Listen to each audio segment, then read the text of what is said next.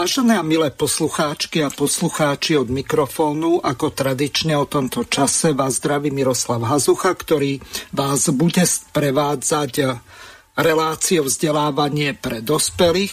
Jedná sa o cyklus relácií Národná identita s podtitulom Suverenita vo vojnovom stave. Mám tu čest opäť predstaviť našich dnešných hostí, ktorými sú pán Rafael Rafaj. Ahoj, Elo. Áno, ďakujem. Pozdravujem všetkých poslucháčov Slobodného vysielača. Výborne. A druhým našim hostom je pán doktor Štefan Pavlov, ktorého srdečne pozdravujem do Nitry. Dobrý deň. A tretím našim hostom je pán Jozef Šedovič, ktorého takisto pozdravujem. Dobrý deň, želám všetkým a nerušené počúvanie. No tak Skôr ako prejdeme k samotnej téme, tak ja tu mám pripravenú jednu takú ukážku, ale Elo, najskôr sa ťa spýtam, či máš nejaké aktuality, s ktorými by si chcel oboznámiť v úvode tejto relácie našich poslucháčov. Takže nech sa páči.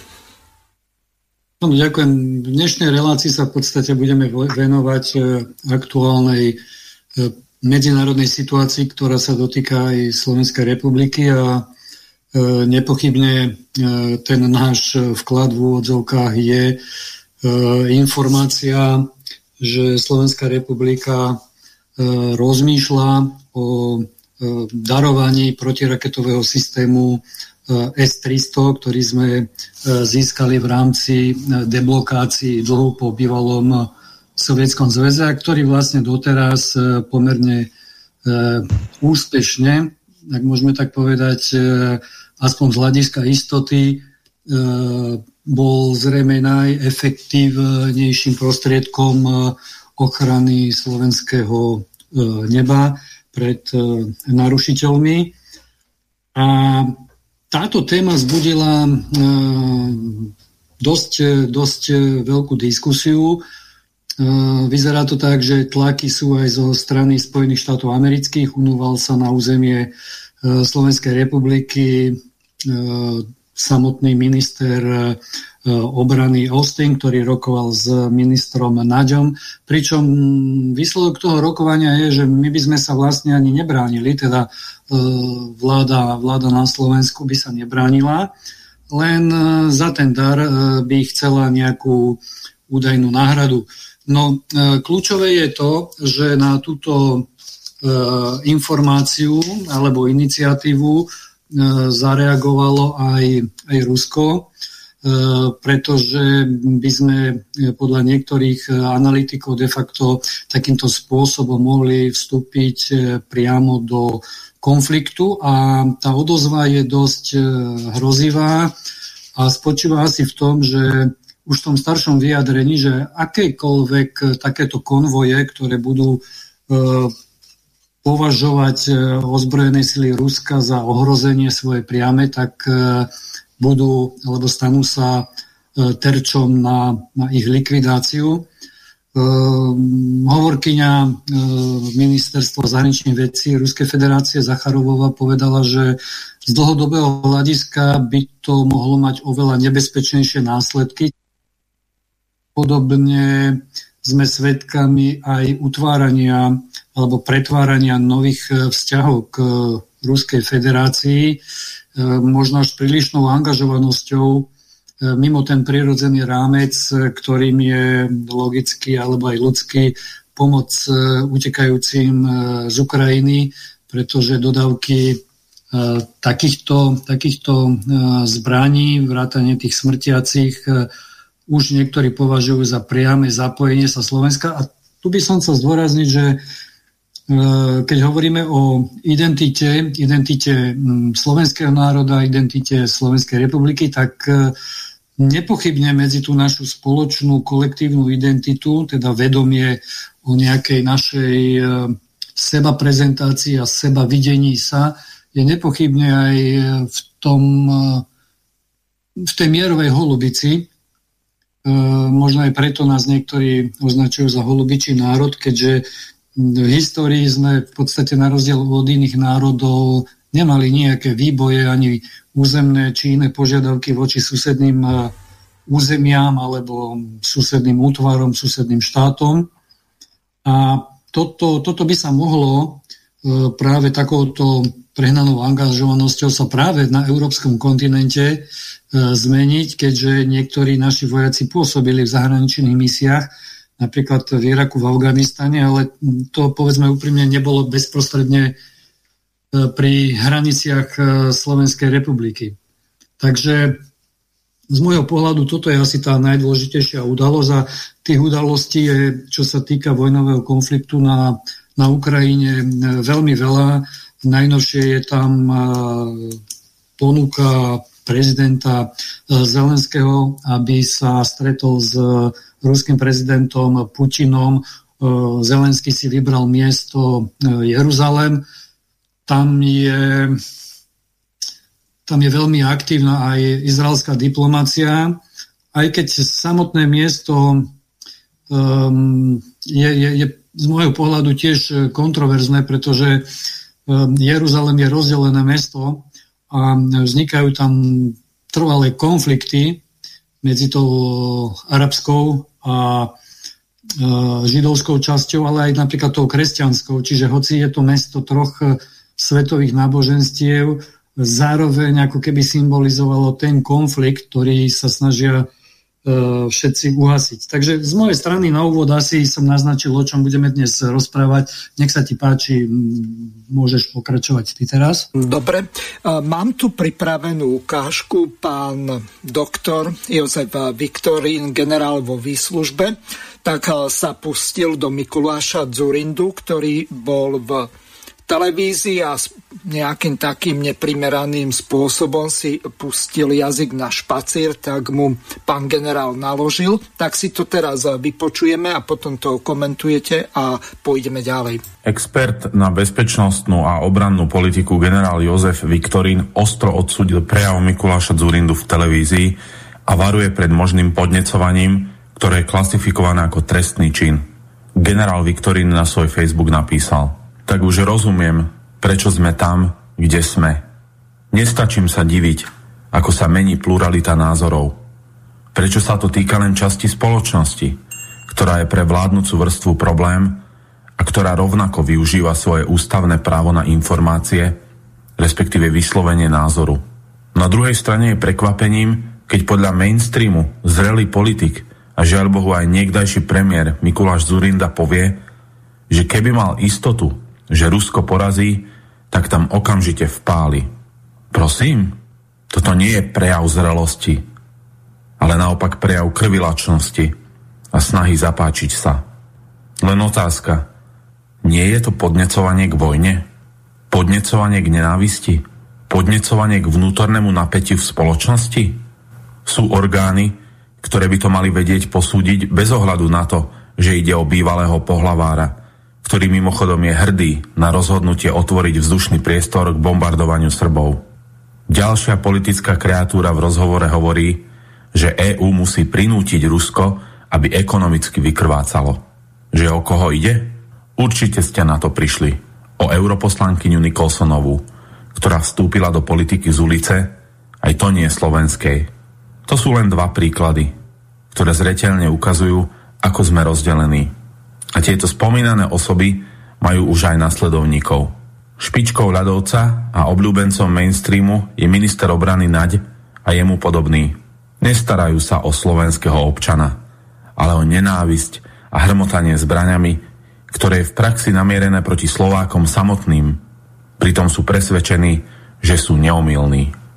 Normálne by ma podobné výlevy nezaujímali ale toto dobrodružné správanie má negatívny dopad na nás všetkých. Áno, pán Zurinda, a pani z ulice. A toto nevysvetlíte spôsobom, že len vy všetkému rozumiete. Nezjednocujete, ale rozdeľujete spoločnosť. Otázka znie, komu to vyhovuje? Určite nie občanom, ktorých denné starosti sústredujú pozornosť na úplne iné priority. Spoločnosť by mala byť jednotná a vláda to vie, avšak konflikt jej prináša politický prospech vo forme presunu pozornosti od ich neschopnosti.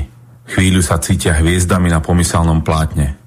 A mimochodom, ako sa dajú posudzovať aj výroky pani prezidentky na čele tých, ktorí už ľuďom žiadnu nádej dať ani nemôžu? Nebuďme hračkou v rukách veľmocí. Buďme sami sebou. S vlastným necenzurovaným názorom. Obnovme hrdosť na to, že sme občanmi Slovenskej republiky. Toto je zároveň to, čo môžeme zanechať našim deťom a vnukom. Takže páni, vypočuli ste si, čo povedal, alebo respektíve napísal generál Viktorin. Viete k tomu zaujať nejaký postoj e, takého charakteru, že aby nám nevypli rádio? no. Dobrá otázka. No, môžem, môžem pán poznámok povedať. Ja som, ja som si tiež rozmýšľal, že ako sa správať v tejto relácii, aby vám e, e, ráno nevypli rádio a pre nás si neprišla naka. Ale, ale to, sa jednoducho ne, to sa jednoducho nedá. Jasne. Pretože ono, možno umlčať jednotlivca, ale nemožno umlčať pravdu. Pravda sa vždy raz dostane na povrch. A keby sme sa raz a keby si náhodou ozaj, že prišla pre nás znaka, tak, e, si, tak, vám, tak sa potešte e, e, citátom Omara Bradleyho, amerického generála, ktorý povedal, že ten, kto svoju osobnú slobodu stratí pre slobodu všetkých, ten na rukách nosí zlaté okovy. Tak budeme aspoň so zlatými okovami. K tomu, k tomu je toľko veľa poznámok, čo povedať, že pomaly do konca relácie by som mohol rečniť. V prvom rade neviem, prečo sa nikto neopýta nášho pána e, ja neviem, má on vôbec nejakú vojenskú hodnosť? Je minister obrany, ale však nie je ani desiatú. Ja neviem, že či on dokonca nemá modrú knižku. Modrú knižku. Tak ako generál armádny Čepička. Gotwaldov zať. No, áno. E, že však e, je všeobecne známe, že v tej kupno-predajnej zmluve v S-300, čo máme, je klauzula, že nesmie byť poskytnutá tretej strane. Však to je dosť ano. logické, že taká klauzula tam je. Takže to je už hrubé porušenie kupno-predajnej zmluvy, tak ja neviem, že či to už akože anarchi, takto anarchisticky si počínať. To je prv, prv, prvá po, moja poznámka. Druhá, že dovolím si okomentovať vystúpenie pána Zurindu.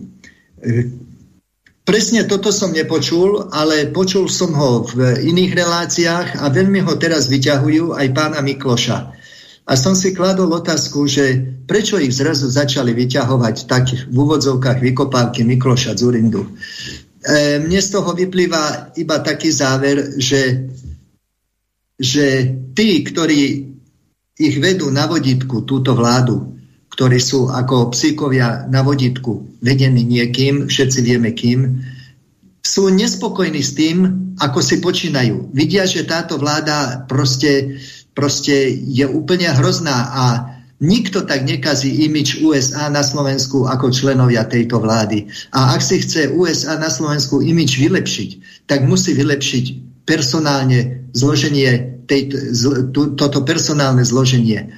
A oni majú taký nedostatok kvalitných kádrov, to vidíte, však to sú všetko také bezmozgové položivočichy aj v tých mimovládkach, aj, aj ja neviem, keď prídu aj tí poslanci na nejakú diskusiu do televízie, však to sú tam nevzdelané, nevzdelané to je hrozné, aké je to nevzdelané. Takže oni zo, zo zúfalstva chcú siahnuť po tejto starej garnitúre, lebo tie aspoň vedeli vystupovať na, na verejnosti Mikloša Zurinda.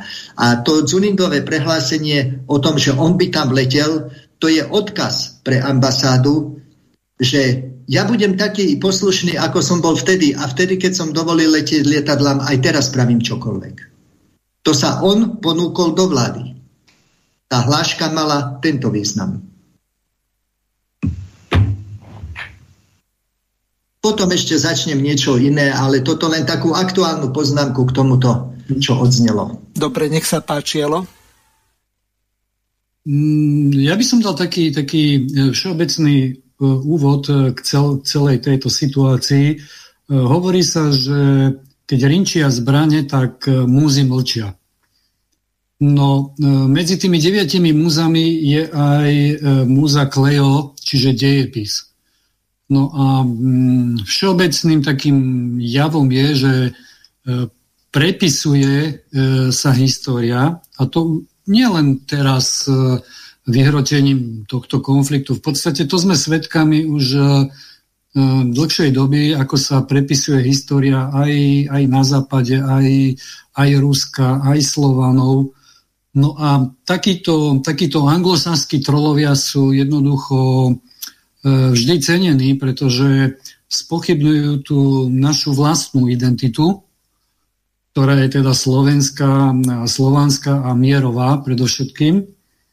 A e, takíto užitoční vojnoví štváči e, sú v podstate vždy žiadaní v akejkoľvek, všimnite si, vláde, ktorá nie je proslovenská, ktorá hovorí o Slovensku ako o tejto krajine, takže e, to je ten znak uvedomiť si, že e, oni vyplávajú vždy na povrch vtedy, keď e, pri moci reálne nie sú také proslovenské alebo národné politické subjekty. Takže tu si popol musia sypať teraz aj ľudia, ktorí sú napríklad znepokojení tou vojnou, tým, že mohli sme reagovať miernejšie, napríklad ako treba ako Maďarsko, ktoré povedalo, že ono nevyšle nejakých vojakov, dokonca e, nechcelo prijať ani cudzích vojakov na svoje územie. Orbán jasne povedal, že maďarská armáda je tak pripravená, tak vyzbrojená, že v prípade akéhokoľvek konfliktu je schopná sa brániť e, sama. Samozrejme, táto vláda bude tvrdiť, že to predchádzajúce vlády zanedbali e, vyzbrojenie a vystrojenie slovenskej armády, čo je samozrejme hlúposť, pretože teraz máme práve opačný trend, že budeme investovať, a nie len my, ale aj Európska únia, to je tá tragédia na sociálnu životnú úroveň, čoraz väčšie množstvo peňazí. Dokonca aj také neutrálne štáty ako Švajčiarsko alebo Fínsko už oznámili masívne, masívne prezbrojovanie. No a keď sa pozrieme, že kto vlastne je najväčším exportérom zbraní, no tak eh, pochopíme, že komu táto eh, vojna vyhovuje, komu vyhovuje, že mlčia múzy, ale s múzami mlčí aj informovanie. To ja osobne považujem za takú desiatú modernú múzu, aby sme vzájomne komunikovali, informovali sa o, o pravde a kde je pravda. A preto, keď slušní a mierotvorní ľudia musia mlčať, pretože jednoducho E, moc sa tak rozhodla, že nechce mať kritikov, že máme tu umelo vyhlásenú mimoriadnú situáciu, aj to v zrychlenom konaní, v nočnom rokovaní. Mimo ten rámec toho zákona e, sa tam včlenila dokonca e, prílev, prílev utečencov. Keď si pozriete ten zákon, tak tam jasne vidíte, že oni nemôžu ani podľa neho konať, pretože E, hlavnou povinnosťou a zmyslom je, aby vláda sa snažila odstrániť e, príčinu takejto mimoriadnej situácie a na to nemá vplyv. Na to nemá slovenská vláda absolútne nejaký vplyv. Môže tam poslať nejakých kuchárov, nejakých dobrovoľníkov, nejaké stany a tak ďalej, môže e, prijať nejaké uľahčujúce podmienky, ale to je tak všetko. Nevie ovplyvniť. A tým, že tam pošleme tie zbranie, tak v podstate len ten konflikt predlžujeme čo je evidentné aj podľa rôznych aj nezávislých odborníkov. Čím viac zbraní tam bude, tým dlhšie bude konflikt prebiehať, tým viac budú zarábať e, americké firmy, pretože e, to je ďalšia taká dôležitá poznámka. Zelenský v jednom vyjadrení tak huhňavo všelijako povedal a priznal, že všetko má svoju cenu. Keď sa ho opýtali, že či sú to dary, alebo či Ukrajina bude mať nejaký záväzok. Čiže on jasne povedal, že všetko má svoju cenu a že nie všetko, čo prichádza na Ukrajinu a dnes sa prezentuje ako nejaké vzopnutie sa e, západných štátov alebo členských štátov na to, ako oni pomáhajú. To všetko, po, keď to skončí, keď sa nastolí znova mier, nepochybne prídu tí, ktorí budú vyberať vypalné za, za tie dodávky zbraní.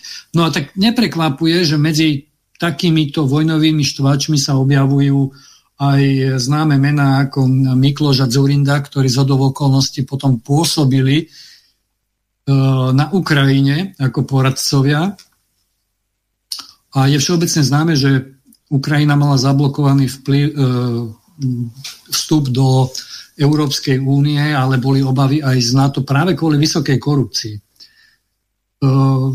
a vplyvu, vplyvu oligarchov. Takže ja si spájam Zurindu, ako si povedal, so širok, šikovnou retorikou, ale na druhej strane je to typický vojnový štváč ako, ako Bill Clinton alebo, alebo Bush alebo Tony Blair napríklad. Sme to myslím spomínali, že behom týždňa sa vyzbieralo milión podpisov, keď e, Tonyho Blaira chceli e, odmeniť nejakým vysokým šlachtickým alebo rytierským rádom. Jednoducho tam bola petícia, že vojnovému štváčovi e, nemôžu nemôže byť nositeľom takéhoto vyznamenania Veľkej Británie. A keď hovoríme o týchto, tak to bola práve aj tá situácia bombardovania Jugoslávie a zároveň oklamanie svetovej verejnosti, pokiaľ išlo o Irak. A záverečná poznámka o tých ľuďoch, lebo tam tu platí, že pozrime sa, kto to hovorí. Hej? Nie, čo hovorí momentálne, nerad to používam, ale v tomto prípade áno. E, kto to hovorí? No, z našej strany hovoríme, že humanitárny bombardér a e, bola tu ešte jedna taká novinka, veľmi okázalo dvaja prezidenti, e, ktorých sa menoval Clinton a Bush starší, prišli vo Washingtone k nejakej katedrále a položili tam modro-žlté kvety s modro-žltými stužkami. A to, to bolo niečo, kde človeku, ktorý má pamäť, a má aj povedzme nejaké, nejaké svedomie a nejaký kritický e, prístup k osobnostiam, tak to bolo niečo na okamžité dávenie, pretože e, práve Bush bol ten, ktorý vyvolal e, vojnu v Perskom zálive a potom vlastne odštartoval e, celú tú sériu 20-ročného, viac vlastne 30-ročného angažovania sa Spojených štátov na Blízkom východe ktoré, a Strednom východe, ktoré končilo práve za tohto prezidenta Bidena e, tým zbabelým e, útekom z Afganistanu, do ktorého mimochodom Spojené štáty investovali 85 miliard dolárov a v podstate tam zanechali vojenskú techniku bez nejakého takého zúročenia. Celá tá misia, e, tí mŕtvi ľudia, celé to pôsobenie e, aj, aj medzinárodných síl, aj tých našich vojačikov, ktorí tam boli, vlastne vyšla na zmar, pretože opäť to prevzal jednoducho Taliban a nastolil tam tie svoje, svoje zákony e, islamskej šarie. A možno, možno tu by sme mohli vidieť aj, aj potrebu e, prezidenta Spojených štátov e, prepísať e, svoju, svoju krátku históriu dvojročnú a svoj debakel, pretože teraz je hrdina, teraz posiela na Ukrajinu zbranie a predlžuje vlastne e, túto vojnu namiesto toho, aby sa snažil e, všetkými prostriedkami e, prinútiť obe strany alebo prispieť k tomu, aby, aby tam bol mier. Takže z mojej strany zatiaľ pár poznámok. Ďakujem. Dobre, dáme slovo aj pánovi Joškovi, takže nech sa páči, môžete sa vyjadriť, pán Šedovič. Ďakujem za slovo. Začnem slovami nášho významného básnika. Žijeme v časoch, keď krivda za stôl sadla a pravda udvier, udvier žobre. Nie? A keď, prečo som to povedal? aké informácie sa dostávajú k nášmu občanovi. Ako si náš občan môže spraviť nejaký úsudok, čo sa to deje, prečo sa to deje. Keď v podstate akýkoľvek opozičný názor zastavili, hej, potlačili silou. Zakázali, jednoducho je zakázané hovoriť pravdu momentálne. No, ja to rešpektujem.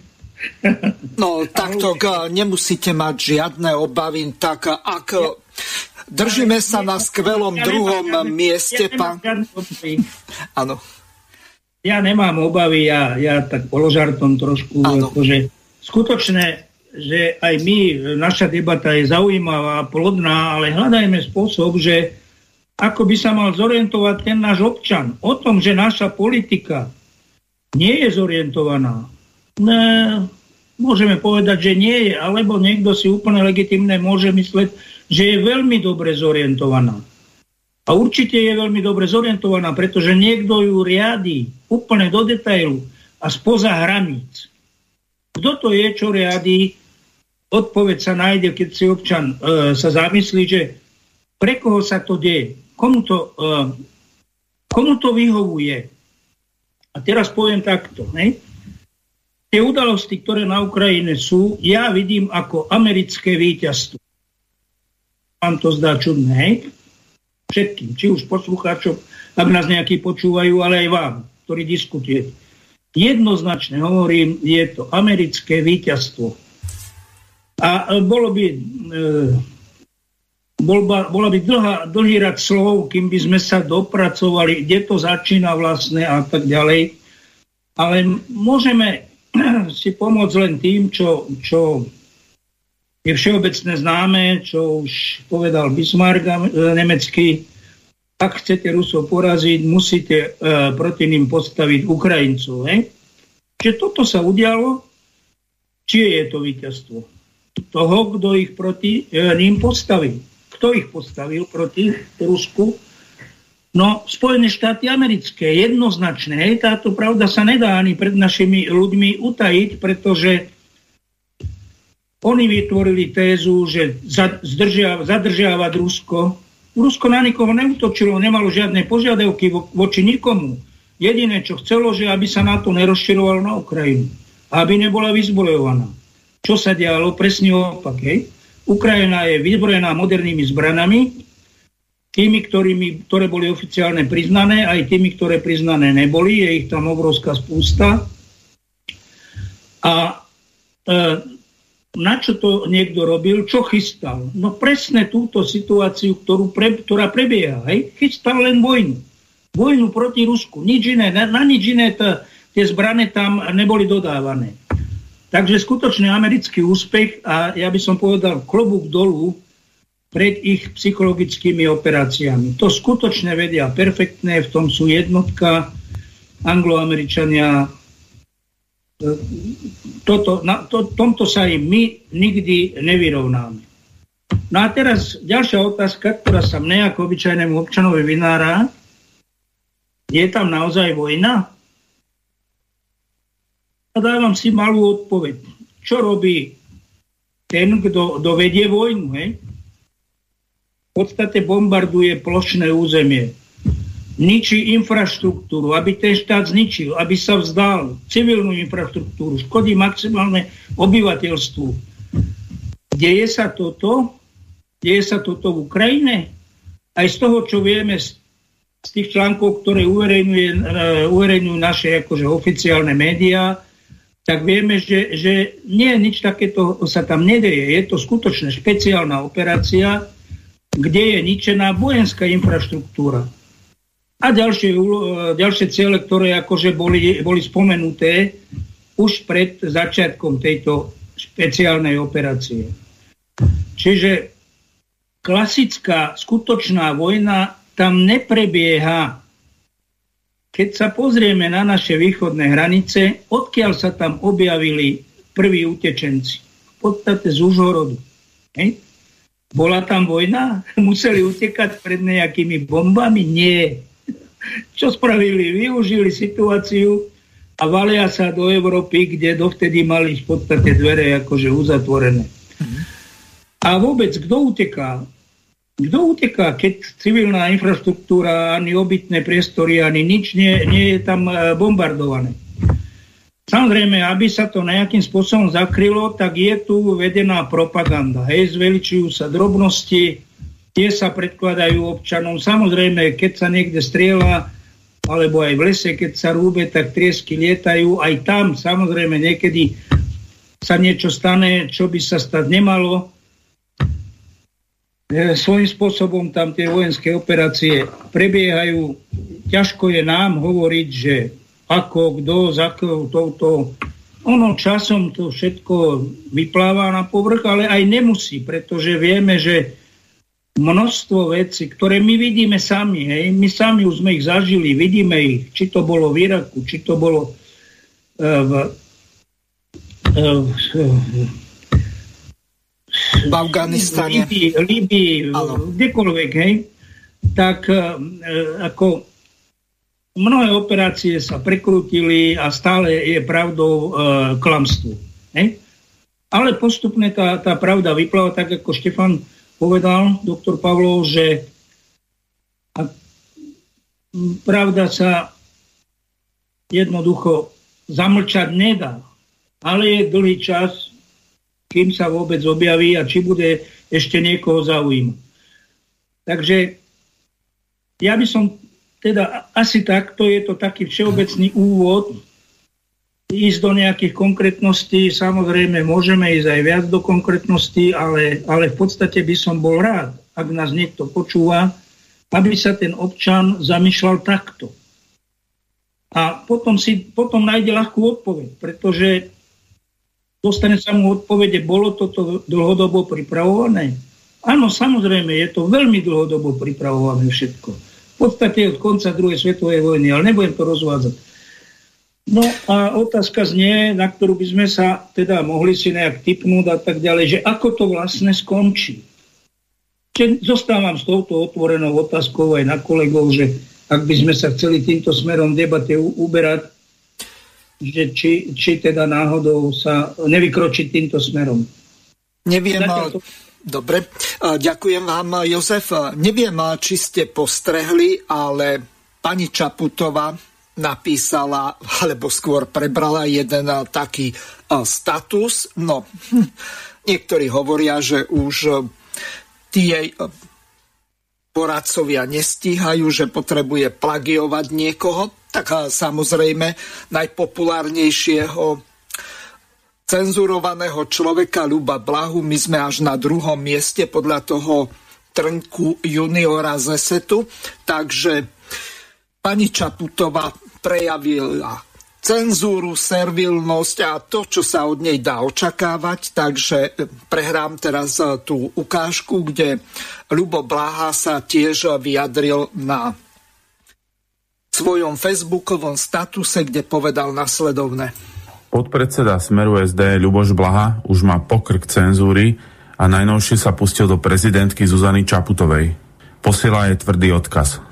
Ľuboš Blaha napísal Prestaňte s tou vojnou proti Slovákom, pani magisterka. Zuzana Čaputová každý deň preráža nové dno. Pred chvíľou zautočila na slobodu slova spôsobom, aký by si nedovolil ani americký senátor McCarthy.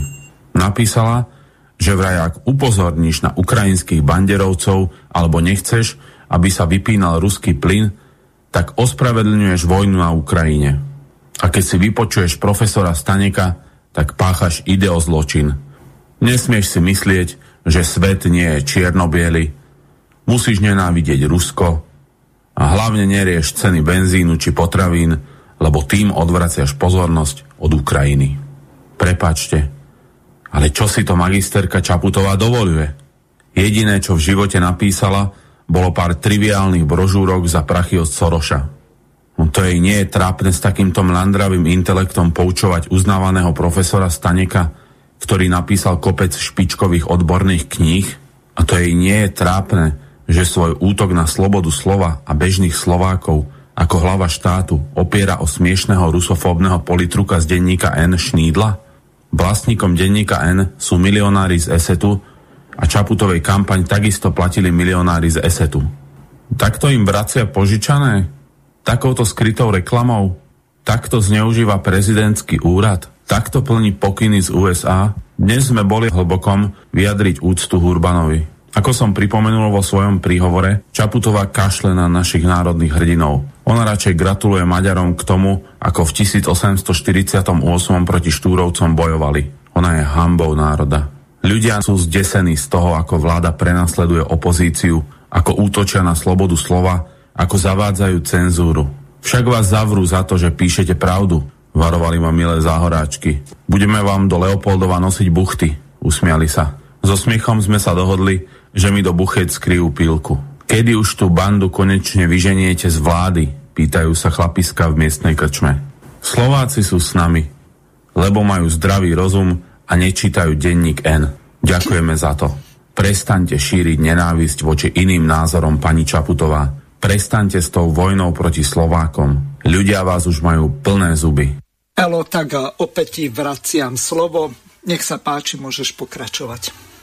Počujeme sa? Áno. E, počujeme sa, pardon. Áno, sa? dobre, mal no, si vypnutý. Veľmi, veľmi zle ja vás počujem, všetko to seká. A, a, dobre, a, e, treba napísať do četu, lebo ja poslucháči to nepočujeme. Ja som vám to napísal, ale není odozvem. Dobre, v poriadku. Ja to počujem teraz v poriadku, takže dúfajme, že aj poslucháči. Áno, a, nech... Ja počujem dobre, no. Áno, a, nech sa páči. Teraz sa to teraz sa vylepšilo, teraz aj ja Teraz aj ja počujem. Výborne, takže všetko v poriadku je, takže môžeš Elo, nadviazať na to, čo povedal, tak, respektíve napísal Ľuboblah, ale neviem, koľko si z toho počul. Tak to, teraz, teraz to zasa seká. Tak... Ja, ja, k tomu len jednu, ja k tomu len jednu kratučku poznámku. Že posledný e, generálny tajomník komunistickej strany Československa Miloš Jakeš pred 60. E, pred 89. E, sa preslávil ako bonmot, ktorý pšval, dodnes sa zachoval a je jedna jeho poznámka, ktorú si v poslednom čase po, pomaly každý deň pripomínam. On ho rozprával takým zvláštnym českým nárečím, neviem z ktorého kúta Čech to bolo, tak vám to poviem tak, jak to on povedal, Miloš Jakeš. Demokracie Áno, ale vodsaď posať. No, tak aj naša pani pre, prezidentka je taká. Demokracie, áno, ale vodsaď posať. No ale čo to znamená? To znamená, že sa vraciame... Že demokracia, áno, ale odtiaľ, odtiaľ, odtiaľ to, potiaľ to, on povedal vodsaď posať. No, uh, Eulo, ja ti to vysvetlím, ako tomu ja rozumiem. To môže byť aj taká demokracia ako v Korejskej ľudovo-demokratickej republike, čiže nejaká totalita a zrejme k tomu sa aj tento štát blíži. Alebo minimálne vládna oligarchia, ktorá nám tu vládne a plus e, tí pajáci, ktorí sa nejakým zázrakom dostali do parlamentu. Áno, veď tomu, čo sme zažili totalitu, my tomu e, rozumieme. Problém nie je v strednej a v tej staršej generácii. Problém je s mladými, ktorí keď počujú totalita, tak neviem, čo si pod tým pojmom predstavia, ale myslím si, že tie naše generácie, ktoré časť života prežili v totalite a pamätajú si, tak e, majú nejaké deja vu, pretože aj pokiaľ ide o to hľadanie vnútorného nepriateľa, určovanie vonkajšieho nepriateľa, o ktorom vlastne dnes hovoríme, o cenzúre. Eh, tu mohli by sme hovoriť eh, veľa príkladov, ale podľa mňa podstatné je, aby sme, keď hovoríme o identite, aby sme si a, a, a suverenite Slovenska a slovenského národa, aby sme vždy urobili nejaký záver aj, aj voči nám, pretože podstata je v tom, že Slovensko je v podstate dva roky, dva roky v nejakom kvázi vojnovom stave, tým, že táto vláda rozdelila ľudí na, na tých e, lepších, e, v úvodzovkách poslušných, e, v úvodzovkách zodpovedných a tak ďalej, liberálnych a tých druhých v úvodzovkách dezolátov, opice a tak ďalej, poznáme to. A A terajšia situácia vlastne len zvýraznila tú, to delenie spoločnosti a vlastne to vojnové ťaženie, ktoré na dennej báze robia aj režimové alebo tie mienkotvorné médiá, už to zachádza naozaj do, do kritickej nevraživosti na uliciach, na sociálnych sieťach. Jednoducho toto si vláda nevšíma, nevšímajú si to ani kompetentní. A neviem, kde to môže skončiť, ak sa to nezastaví a, nevyhro- a teda bude sa to vyhrocovať. Ale paradoxne vyhrocuje sa to opäť nie na tom, čo je nám blízke, ale na, na, na konflikte, ktorý, ktorý je niekde, niekde mimo nás. Čiže e, v podstate tu ako keby virtuálne riešime e, cudzie problémy, ktoré si musia oni vyriešiť. Jednoducho, tak ako my sme si museli s Čechmi a s Maďarmi vyriešiť sami e, nejaký typ spolunažívania, ktorý je dnes, dá sa povedať, stabilný, a mierový, no tak e, jednoducho aj, aj tá Ukrajina si musí uvedomiť, že susedí s nejakými štátmi, tak ako Rusko susedí s, s množstvom štátov a povinnosťou každého štátu a, a vlády je robiť takú politiku, aby som mal dobré vzťahy s tým susedom. A tam evidentne tie dobré vzťahy nie sú a teda je treba riešiť a rozmotať to kopko príčin. Prečo tam tie E, dobré vzťahy nie sú. A po tejto, po tejto eskapáde, e, konflikte, vojne, neviem, dá sa to nazvať všelijako, je jedno je isté, že tie vzťahy tam dlho ešte nebudú, nebudú dobré a podľa mňa e, aj s tým angažovaním sa Polska, ktoré ako keby si kompenzovalo nejakú tú domácu úlohu voči Bruselu, kde dostalo Polsko po prstoch a dnes už nikto nerozpráva, že či bude vrácať nejaké miliardy do rozpočtu a či e, plní alebo neplní povinnosti mu uložené. Zrazu, zrazu Poliaci sú takí najväčší štváči a to len e, otvára ďalšiu, ďalšiu perspektívu, čo bude vlastne so, so slovanstvom e, do budúcnosti, pretože e, ten náš príklon k západu, ktorý, ktorý už je na šikmej ploche, tak to už budeme rovno padať smerom, smerom na západ, bez toho, aby sme si my tam vedeli, povedzme, presadiť niektoré naše hodnoty a, a videnie sveta. Čiže e, tento konflikt e, do budúcna pripraví toľko našlapných mín, nie som si istý, že či súčasné mainstreamové médiá a, a táto politická garnitúra, ktorá odmieta venovať sa slovenským občanom, e, dvakrát otvára e, rozpočet raz kvôli, kvôli covidu, raz e, kvôli Ukrajine, ale ani raz ho neotvorila kvôli slovenským občanom. A ich problémom, riešení ich e, ekonomickej, sociálnej a inej situácie, či bude vedieť vlastne a mať záujem E, riešiť e, do budúcna tak veci, aby, aby nezostali v nás nejaké, nejaké bariéry a nejaké nové železné opony alebo berlínske múry alebo neviem čokoľvek iné, pretože hovorím, medzi ľuďmi už vzájomne Slovak voči Slovákovi e, pomaličky sa ideme do smrti pohádať kvôli, kvôli niečomu, čo, čo jednoducho nie je naše nie je naše maslo, alebo ako, ako hovoria Angličania, nie je to, nie je to náš biznis.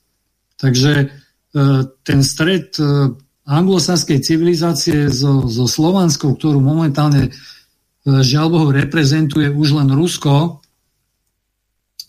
tým, že až na Srbsko všetky, všetky slovanské štáty vlastne poslušne kračajú pod čižmou NATO, tak e, toto môže byť do budúcna niečo, čo môže zmeniť e, dosť charakter sveta aj vývoja.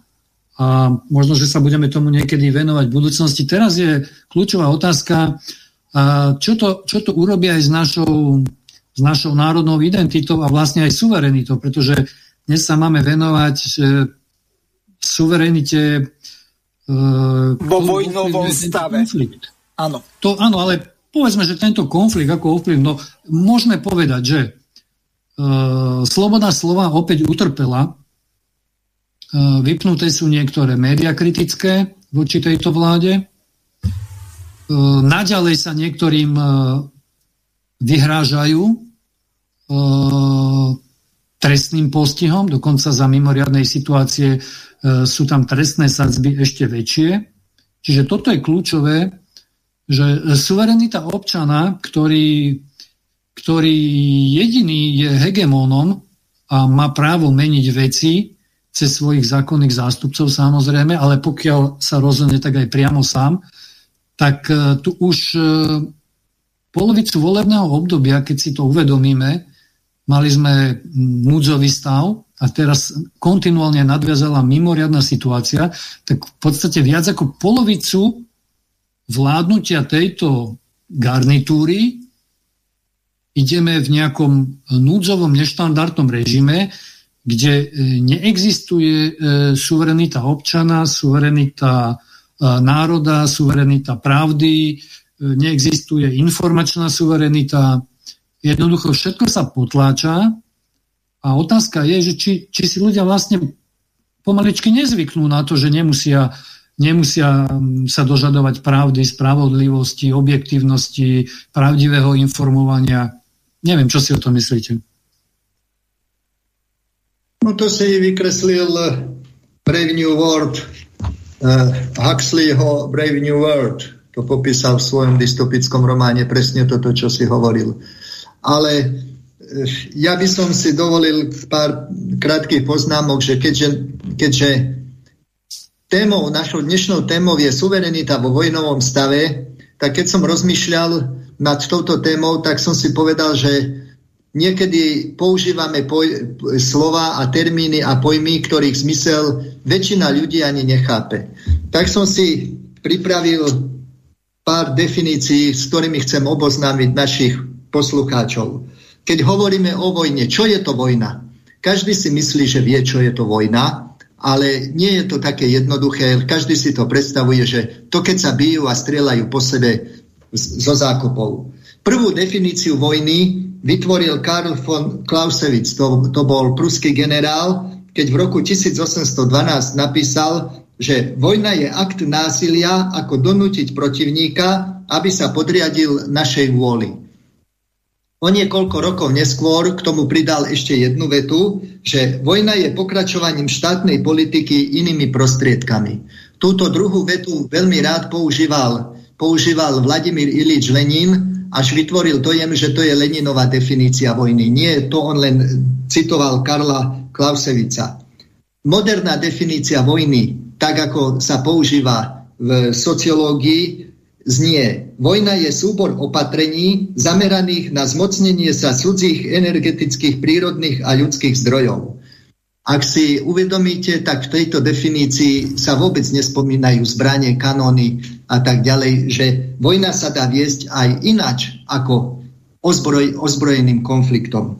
A keď sa pres, zamyslíte na touto definíciou vojny, tak pochopíte to, čo ja stále hovorím, že my sme si vyštrngali slobodu, ale v podstate sme prehrali studenú vojnu a to všetko, ako sme prišli o energetické, ekonomické, prírodné, ľudské zdroje, ako stále aj prichádzame o ľudské zdroje, že to je stále pokračovanie tej našej porážky zo studenej vojny.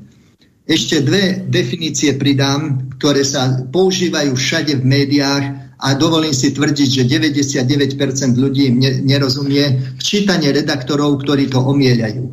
Čo je to hybridná vojna? Hybridná vojna je používanie dostupných prostriedkov, ktoré môžu spôsobiť újmu protivníkovi a nás chrániť pred ním. No to sú všetky tie sankcie, ktoré teraz... To, to je, tá vojna sankcií je vlastne hybridná vojna. A ešte jedna veľmi dôležitá definícia, ktorú ktorú som ani ja tak presne nepoznal, kým som si ju nevyhľadal kvôli dnešnej relácii, za čo som vám ďačný. Že čo je to proxy vojna? Proxy vojna je vojna vedená na cudzom území, cudzími rukami, bez toho, aby sa očividne dotkla, dotkla nášho obyvateľstva. To je presne to, čo povedal pán Šedovič A čo napríklad e, tvrdí Robert Fico, bez toho, aby to dovysvetlil, a keď ľudia nerozumejú, keď povie, že vojna na Ukrajine je vojna medzi Ruskom a USA a že Ukrajina je obeťou.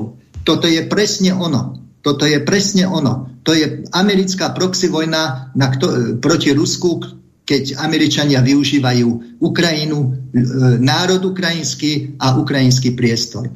E, Izrael je kvôli tomu inštalovaný na Blízkom východe. E, možno všetky izraelské vojny voči svojim susedom boli proxy vojny, ktoré Izraelčania viedli v skutočnosti kvôli, kvôli, kvôli americkým politickým záujmom.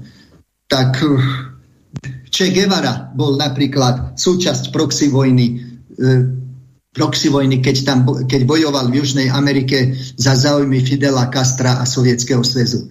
Takže keď chceme, keď chceme sa o niečom baviť, v prvom, v prvom rade by sme si mali vyjasniť veci. Preto som chcel, aby chcel aj tieto definície a poslucháčov, aj spoludiskuterov s tým oboznámiť. Ja verím, že je to pre všetkých prínosom.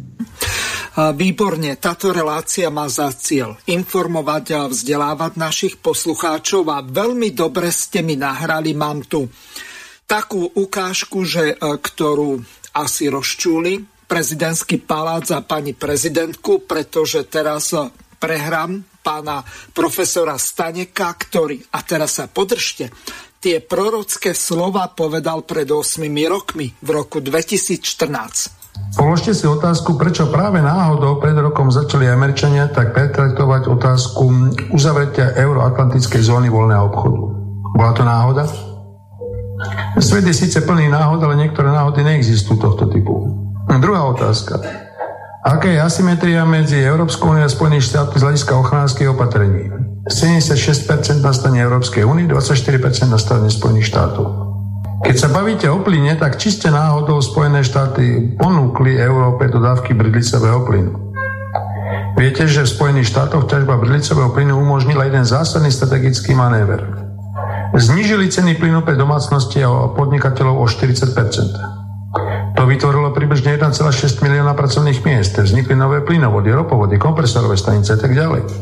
Zároveň to výrazne zvýšilo konkurencieschopnosť americkej výroby. Ale čínske trhy neprijímajú export amerických výrobkov. Zostala otázka, kde s exportom americkej produkcie. A teraz si predstavte ten scenár, že vznikne na hraniciach Európskej únie veľmi nepríjemná vojenská ekonomická situácia. Spojené štáty ponúknú vojenskú pomoc, vojenskú ochranu, ktorú zaplatí Európska únia. Zároveň čiste náhodou dobrovoľne Európska únia uzavrie zmluvu o transatlantickej spolupráci, otvorí vlastné trhy. Zaplatí to druhýkrát. Tretíkrát Rusi celkom pochopiteľne reagujú tak, ako dneska oznámil prezident Putin a vznikne otázka, odkiaľ dodáte plyn pre reverzný chod. Keďže veľká časť plynových nálezísk v Európe je vyčerpaná. A druhá vec, ťažba bridlicového plynu, ona je totiž má strašne veľa odporcov aj v Spojených štátoch. Nikto nevie, čo to spraví s vrstvami podzemných vôd a čo to spraví so seizmicitou územia. Áno, v Polsku sú veľké zásoby bridlicového plynu, dokonca aj v španielskom pobreží na kontinentálnom šelfe. Ale čo to spraví do budúcna? No a keďže nemáme pripravenú technologickú základňu a ťažba bridlicového plynu sa spustí zhruba o 1,5 až 2 roky, No tak je tu americká ponuka na dovoz bridlicového plynu. Americký kongres schváli dovoz skvapalneného plynu do Európskej únie, ale nikto sa nebaví o jednej drobnej cene.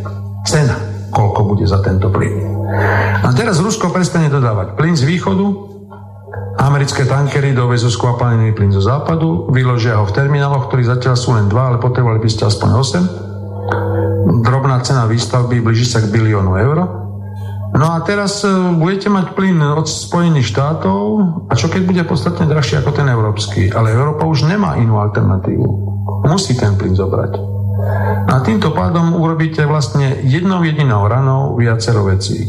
Oslabíte európsku silu, Európania to zaplatia, vojensky sa presadíte na východe Európskej únie, bude Európa plne závislá od bedlicového plynu zo Spojených štátov No a máte pomerne jednoducho, efektívne a ekonomicky veľmi lacne geopolitické prerozdelenie a pripútanie Európskej únie k Spojeným štátom. Položite si otázku, komu najviac závisí na tom, aby Európa bola štandardizovaná a hovorila jednotným hlasom. A nechcem byť nejaký prívrženec konšpiračných teórií ani geopolitických kolapsov, ale rozhodne sú to Spojené štáty, ktoré potrebujú, aby Európa hovorila jediným hlasom a ako spolahlivý partner. Pokiaľ vám celý manéver s Ukrajinou tento cieľ splní, No tak sa dostávate do veľmi zaujímavej roviny, že vlastne ono to funguje ako veľmi zaujímavá reťaz náhod, ktoré pravdepodobne náhodami nie sú. A dodávka plynu, áno, napríklad e, Češi môžu mať dodávku plynu cez e, nervu, môžu dostávať plyn z Nemecka cez e, severský baltický plynovod, môžete dostávať plyn do Európy, dokonca pokiaľ by sa dostavil South Stream, ale to je zase záležitosť 1,5 až 2 rokov, a v podstate jediný, kto zostane mimo, bude Ukrajina. A Ukrajina sa stane niečím, čo bude trvalým jazykom a jablkom sváru na hraniciach Európskej únie. A ten, kto chce urobiť geopolitické prerozdelenie na planete, má voľné ruky k tomu, pretože Európa bude zahladená na ten problém na východe. A ja by som tu chcel upriazniť pozornosť len na dva výroky prezidenta Obamu. Pri prvom funkčnom období pri stretnutí s elitami svetovými oznámil jednu krásnu vetu. Elity planéty, spojite sa. Pri nástupe do druhej funkcie oznámil druhú vetu, ktorá odznela, o ktorú naši novinári väčšinou nezachytili. Alebo nechceli zachytiť. Rusko bolo, je a bude vždy hlavným strategickým nepriateľom Spojených štátov. Myslím si, že tieto veci z hľadiska scenára sú jednoduché, jasné, zapadajúce.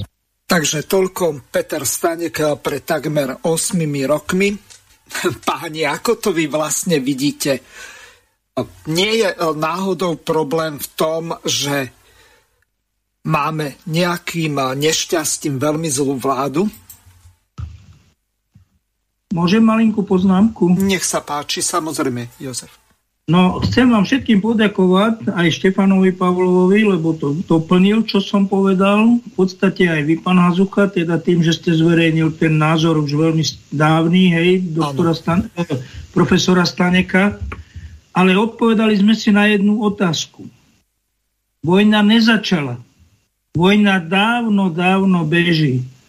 Má iné formy. Iba teraz začala nejaká špeciálna operácia ruskej armády. Špeciálna, vyslovené. Nie je to, nie je to vyhľadzovacia vojna alebo dobyvačná, alebo tak.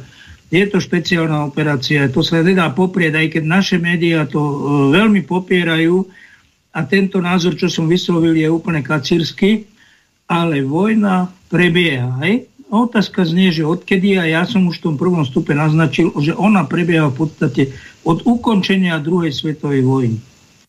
Už vtedy začala studená vojna, už vtedy začali e, sa formovať spôsoby, ako zničiť ten socialistický systém, ako tieto východoeurópske štáty dostať do područia, ako ovládnuť ich zdroje, pracovnú silu, všetko Čiže táto vojna prebieha už veľmi dlho. Na uvidíme, či skončí. Pravdepodobne uvidíme, aj keď ja som si myslel, že toho sa nedožijem, ale zdá sa, že áno, že uvidíme, či prejde až do jadrovej fázy. Hej? Do, do fázy jadrovej vojny svetového konfliktu. Takto, aby som to zrozumiteľne povedal. Nadávam priestor ostatným a rád počúvam vaše názory, chlapi. Joško, preboha, nestraž. E, s jadrovou vojnou. E, dobre, ale e, ak môžem, tak by som nadviazal na teba v tom, že tento konflikt, nazvime to konfliktom, ktorý má rôzne, povedzme, trecie plochy a rôznu intenzitu, až do intenzity vojny. Či, či klasickej, alebo, alebo tej studenej, ekonomickej, hybridnej, alebo proxy a tak ďalej, a tak ďalej, informačnej. No, ja by som to posunul podstatne ďalej, e, to, čo si ty naznačil. A to e, je kolonializmus, otrokárstvo, neokolonializmus. Takže sme sa dostali niekde do možno 16. storočia a môžeme ísť ešte, možno, že ešte ďalej. Jednoducho, e, treba si už konečne klásť otázku, či, či tento systém parazitovania, vyvolávania vojen, či už ekonomic, z ekonomických alebo iných mocenských záujmov, je pre ľudí 21. storočia žiaduci a akceptovateľný. Pretože e, všetky tieto, alebo väčšina, drvia väčšina týchto aktivít, pokiaľ hovoríme, pokiaľ hovoríme o, o, o parazitovaní, kolonializme, vykoristovaní, tak e, tamto prúdenie vetra je zo západu na východ, nie z východu na západ. S malou výnimkou, povedzme, toho komunistického experimentu. Ale ten tiež bol vyvezený paradoxne vo vagóne zo Švajčiarska so západnými markami e, smerom na východ. Takže e, možno, možno, ak má niekto nejaké zabrany otvorene e, teraz komunikovať k tejto situácii, tak nech e, skúsi uvažovať e, takto s náhľadom ten, ten vývoj, povedzme aj, aj profesor Stanek, myslím, že on vychádza dosť z takéhoto makropohľadu a potom ho vlastne veľmi trefne aplikuje, že máme tu nejaké také spoločenstva, ktoré si za tú dlhú stáročnú históriu naakumulovali obrovský majetok, nakoncentrovali ho povedzme aj do svojich e, štátov a pravdepodobne nejak v genetickej výbave môžu mať e, nejaký gén, ktorý, ktorý ich e, presvedčia v tom, že, že toto je správne a že takto by mali pokračovať, že hľadajú jednoducho ďalšie, ďalšie prostriedky na, na parazitovanie. No a keďže vo svete už dosť vyčerpali tých prostriedkov a tých území a aj tých národných alebo ľudských zdrojov, no tak logicky tam zostáva jedno územie, ktoré je naše stene sveta. Hej, s obrovskými e, prírodnými e, zdrojmi a už dnes vieme, že e, trpí hladom po, po týchto, po týchto e, súrovinách, ktoré potrebuje na svoj rozvoj. Veď automobilový priemysel dnes nevyrába kvôli tomu, že nie je dostatok čipov a e, na tie čipy sa potrebujú predsa e, potrebujú teda výrobcovia špeciálne, špeciálne zliatiny.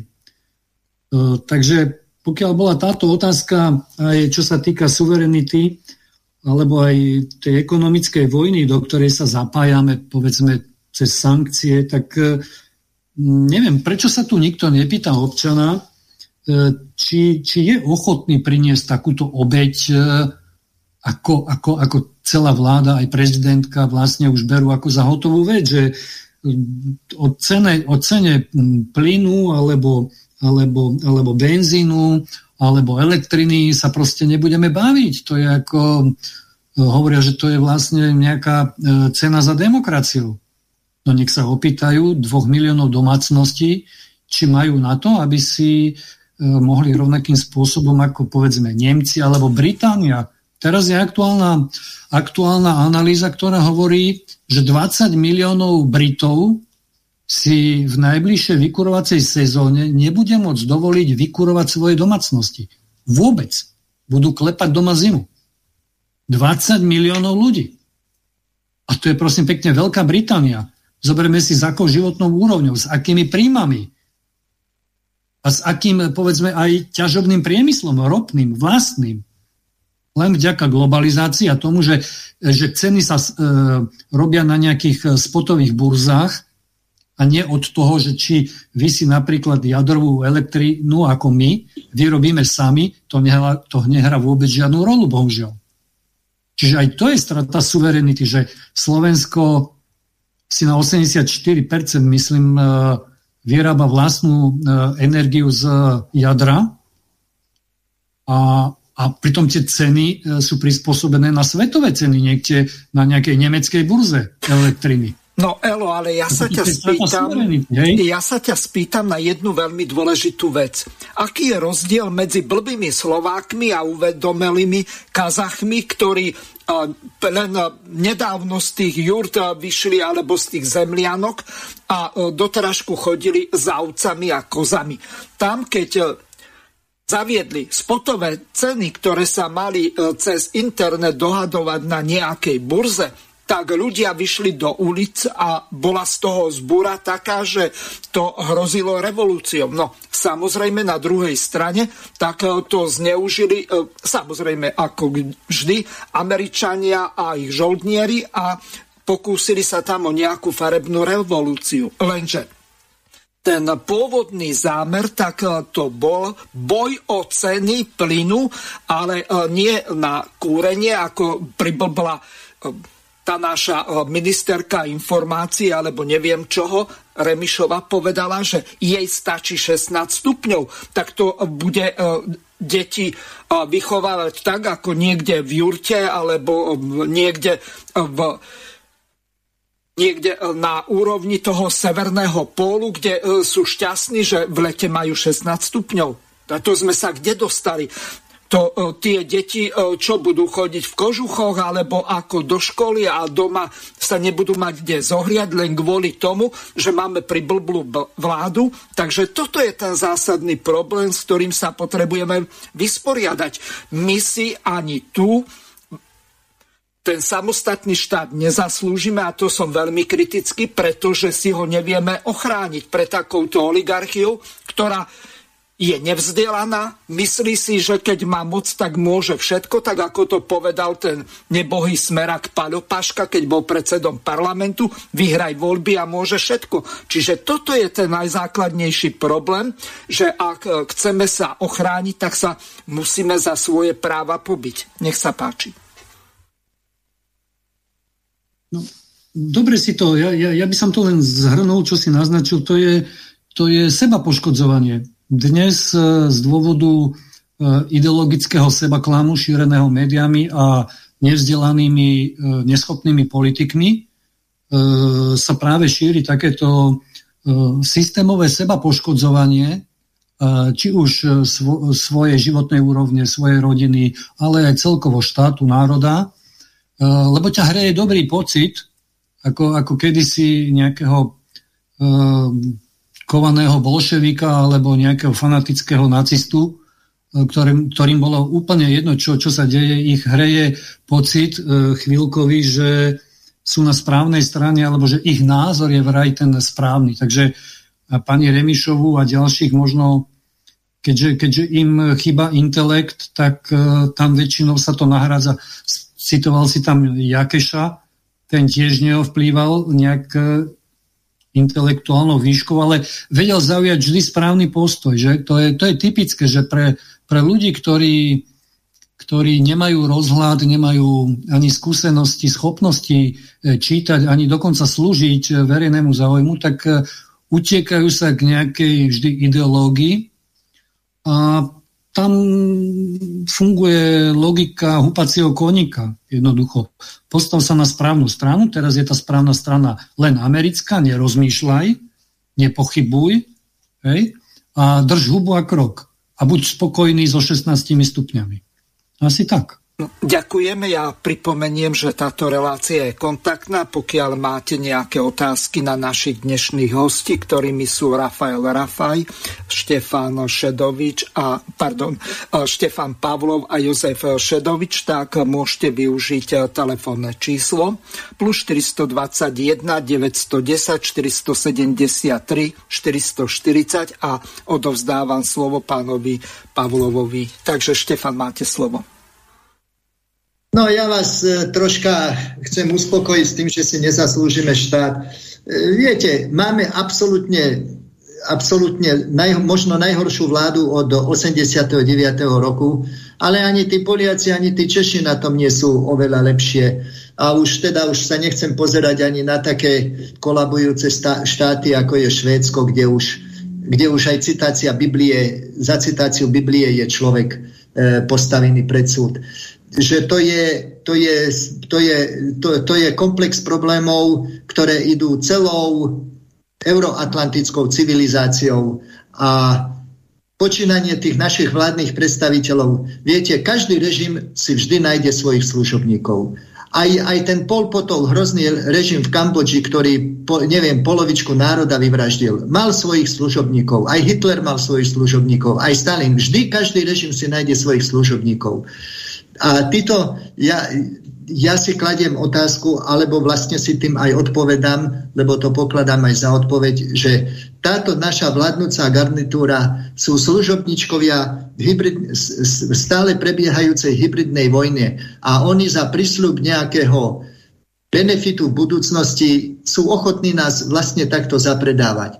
Ale, ale eh, nebezpečie je jedno, čo aj Joško Šedovič naznačoval, že demokracia má, alebo má svoje hranice, teraz to budem hovoriť aj ako pán Jakeš, že odtiaľ to, potiaľ to, ale existuje aj taká vulgárna definícia demokracie, že demokracia končí tam, kde je prázdne brucho.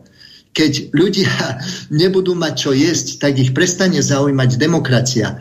A keď sa budú takto vyvíjať, alebo keď budú kolabovať ceny ropy, tak sem tých, dve, tých, tých tisíc kamiónov dennodenne, čo sem dováža potraviny, nepríde, lebo nenatankujú tie kamióny. Alebo bude ropa taká drahá, že transport potravín cez celú Európu prestane byť ekonomicky výhodný. Ja aj pri e, doterajších cenách doterajších cenách pohodných môd si neviem predstaviť, že ako môže byť ekonomicky výhodné dovážať na Slovensko uhorky z Belgicka v Nitrianskom Kauflande si kúpim úhorku, ktorá bola vypestovaná v Belgicku. 5 kilometrov za, Nitr, za Nitrov na najúrodnejšej pôde Žitného ostrova sa to neoplatí, ale doviesť z Belgicka sa to oplatí. A, a keď tie ceny benzínu narastú na istú hranicu, už sa to neoplatí nikomu a potom nastane tá negácia demokracie, že budú prázdne brucha. Takže toto je hra na veľmi, veľmi tenkom lade, pretože, pretože poviem ešte, jeden, ešte jedno také prirovnanie, že svet je teraz globalizovaný úplne do detajlov. To, že sa sem dováža, dovážajú kvetiny z Holandska, zelenina z Belgicka a, a neviem, mlieko z Nemecka, to je ten obraz globalizácie. Ale všetci poznáte dominový efekt, že keď padne prvá kocka domina, padne celé domino.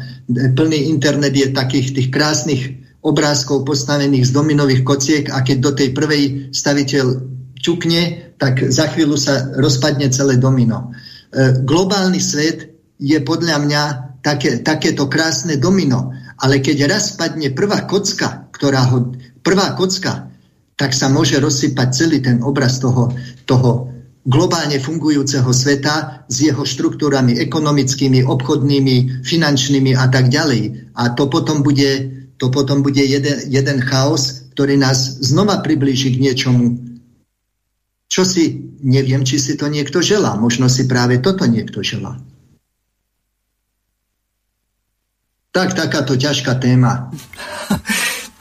Ak, ak dovolíte jednu pripomienku, Páni, pripomeniem vám náš spoločný článok, ktorý sme uverejnili pred dvomi mesiacmi, 21.1.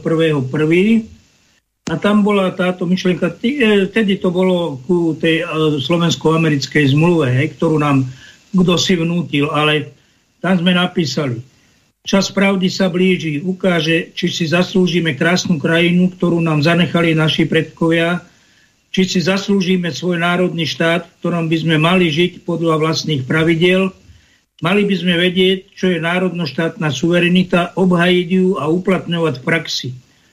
Čas ukáže, či to dokážeme. Zatiaľ všetko strácame, priam dobrovoľné a hlavne zbabelo odovzdávame.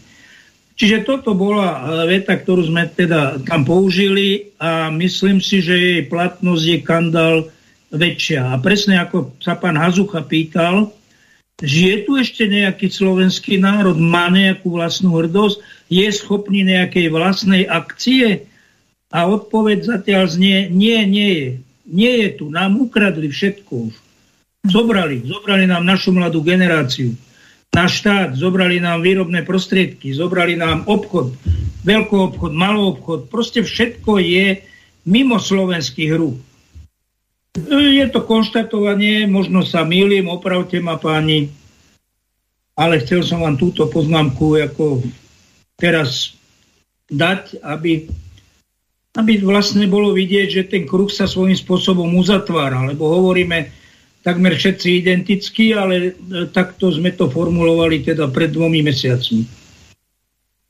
A ten čas pravdy je skutočne tu, lebo toto, že, že tam nastal nastal konflikt v podstate dvoch, dá sa povedať, ge- e, subjektov, ktorým ide o geopolitický zápas. Že sa tam teda už bojuje rovno s branami, to, to sme presne mali na mysli, že tento čas pravdy nastane. A je tu. No. no možno, ak môžem, ja by som to nevidel ani ako boj dvoch nejakých bývalých superveľmocí, pretože už tu máme takmer rovnakú, ak nie silnejšiu veľmoc Čínu, ale aj podľa niektorých západných analytikov, ktorí vinia predovšetkým Ameriku, americký establishment, ktorý sa nedokázal prispôsobiť prirodzenému vývoju sveta, ktorý ide k multipolarite, teda že rozpadol sa nielen východný blok, ale rozpadla sa aj tá predstava, že Amerika je svetový policajt, ktorý všade zasahuje a o všetkom rozhoduje. Jednoducho už to tak nie je to, to Rusko zosilnilo oproti Jelcinovi na začiatku 90. rokov a úžasne e, progres má, má Čína, má Brazília, India, takže e, bude to mať e, tí euroatlantickí jastraby, ktorí sú aj, aj ich obdivovateľia v slovenskej vláde, tu budú mať čoraz ťažšie s tou predstavou, že e, Amerika v čele a nerozborná jednota na väčšie časy a nikdy inak. Toto už jednoducho je neudržateľné a dá sa to udržať iba, ako sa ukazuje, nejakou vojnou, vojnovým stavom a konfliktom, alebo aj ekonomickou vojnou, ale tá ničí všetkých. Takže reálne riešenie bude asi e, uznať, že svet nemôže byť na jeden obraz, nejaký euroatlantický alebo hodnotovo niekde pod e, NATO ukotvený, ale že je, e, proste je viac farebný, je tam viac polov, sú štyri svetové strany, jednoducho treba e, rešpektovať partnerov, brať ich na vedomie a, prejavovať im nejakú, nejakú úctu a ponúkať spoluprácu. Naozaj ten, ten starý model, že západný svet bude diktovať ostatnému, alebo zlatá miliarda, ako sa teraz hovorí, zlatá euroatlantická e, miliarda by chcela diktovať už takmer 8 miliardám sveta. Bohužiaľ, aj keď sme jej súčasťou, nie je to jednoducho možné, nie je to udržateľné. A ja vidím kameň úrazu práve, práve tu, v tej, v tej rigidnosti, že niektorí ľudia v Pentagone a vo Washingtone jednoducho žijú v tej svojej bubline a nie sú schopní ani ochotní prijať vonkajšiu realitu, pretože ten svet sa dynamicky, dynamicky mení, vyvíja sa a nejde tým smerom, ako si oni myslia. Hm? Čiže ak my sa teraz prikláňame uh, aj z morálneho hľadiska, aj z ekonomického k úpadkovej spoločnosti, kde bude stať možno uh, benzín uh, liter 10 eur a budeme sa vytešovať, že sme na správnej strane dejín, tak to je jednoducho len otázka času, kedy to, kedy to celé krachne ako možno v rímskej ríši a potom by prišiel ale celkový úpadok. Takže lepšie je si priznať pravdu, si myslím. A nehľadať stále len toho vonkajšieho nepriateľa e, a hádzať vinu len, len na, povedzme, na to Rusko, a to nesúvisí teraz vôbec s týmto konfliktom. Táto, táto agenda tu je v podstate už uh, veľmi dlho. Uh-huh. A my sme sa žiaľ Bohu pridali na tú jednostranne na tú západnú stranu a nevyužili sme ten potenciál byť v strede Európy a byť akýmsi mostom a premostením medzi týmito polmi a vlastne vytvárať, uh, vytvárať väzby a byť pritom. Čiže relatívne malý možno bezvýznamný štátik e, premrhal svoju, svoju príležitosť e, byť, e, byť niekým. Toto je, toto je asi najväčšia, najväčšia, najväčšia tragédia a ak by som možno diskusiu ešte vedel posunúť ďalej, páni, tak jednou z takých noviniek, ktorá sa, ktorá sa týka aj, aj toho konfliktu, o ktorom hovoríme, je, že niečo sa začalo diať na podkarpatskej Rusi a ozvali sa miestni etnickí Maďari, e, ktorí zaslali list, myslím, že to bolo minulý týždeň, Viktorovi Orbánovi s tým, že e, chcú usporiadať akési miestne referendum na podkarpatskej Rusi alebo Zakarpatsku, čo je, myslím, aj administratívna oblasť Ukrajiny, samostatná s tým, že e, chcú sa pričleniť e, k Maďarsku, k Maďarskej republike, pretože cítia sa byť ohrození vo svojich, vo svojich právach. No Elo, ale tu je jeden zásadný problém. Rusínov je tam 1,2 milióna a týchto Maďarov je 120 tisíc. Tak čo si to tí Maďari vlastne ano, dovolujú? Áno, dobre, ja to opravím. Teraz tá otázka. Rusínov je 1,2 milióna. Maďarov je zhruba 120 tisíc. Tak čo si to tí Maďari dovolujú? To Maďari sa uh, rozhodnú o tom, že uh, ku komu sa vlastne podkarpatská Rus pridá. Veď uh, my máme na podkarpatskej Rusi anektovaný celý Čopský okres. Nenašlo sa jediného politika, vrátane tých hej slovenských, ktorí by povedali, stojíme si za svojím, Ukrajina nevstúpi do Európskej únie, nevstúpi do NATO, kým nám toto územie, ktoré nám ukradol Stalin, ktoré nám ukradol Molotov, e, Chruščov a ešte Brežnev, nevrátia. Veď e, toto z hľadiska politologického, z hľadiska právneho je nonsens. Tu na Slovensku si nikto nehájí svoje vlastné národné záujmy. Táto relácia je o suverenite a e, teraz, keď počujem, že Maďari idú na základe neviem čoho, hoci e, z hľadiska Saint-Germainskej zmluvy mali sme o tom reláciu z hľadiska e, trianonskej zmluvy to územie patrilo Československu. Nám to jednoducho Ukrajinci ukradli. Prvý ukrajinský front generála Petrova. Veď tieto veci sa dajú dohľadať. A kto bol vtedy Beneš? Kto bol vtedy nejaký, e, čo ja viem, Zdenek Firlinger? Kto bol vtedy nejaký Vlado Klementis, ktorí podpisovali zmluvy? Akú mali oni právnu legitimitu e, konať za slovenský národ alebo alebo za celé Československo, keď neprešli žiadnymi voľbami. Dokonca neboli v demisii. Fillinger bol z Československej socialistickej demokracie Oni, Klementis bol komunista, Beneš bol národný socialista. Oni ani v demisii neboli, nikdy predtým neboli vo vláde, okrem Beneša, ktorý bol ministrom zahraničných vecí. Ja tomuto vôbec nerozumiem.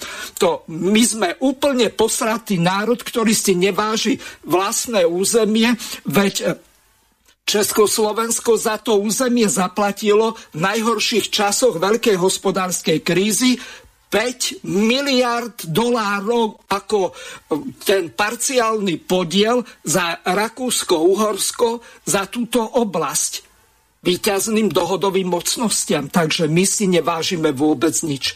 Trošku som sa rozčúlil, ale ja neviem na toto s kľudom reagovať z toho dôvodu, že tu slovenské záujmy nehájí nikto a Maďari nakoniec, e, ktorí prehrali dve vojny po sebe, tak e, budú mať podkarpatskú Rus a budú mať slovenské územie. Nech sa páči.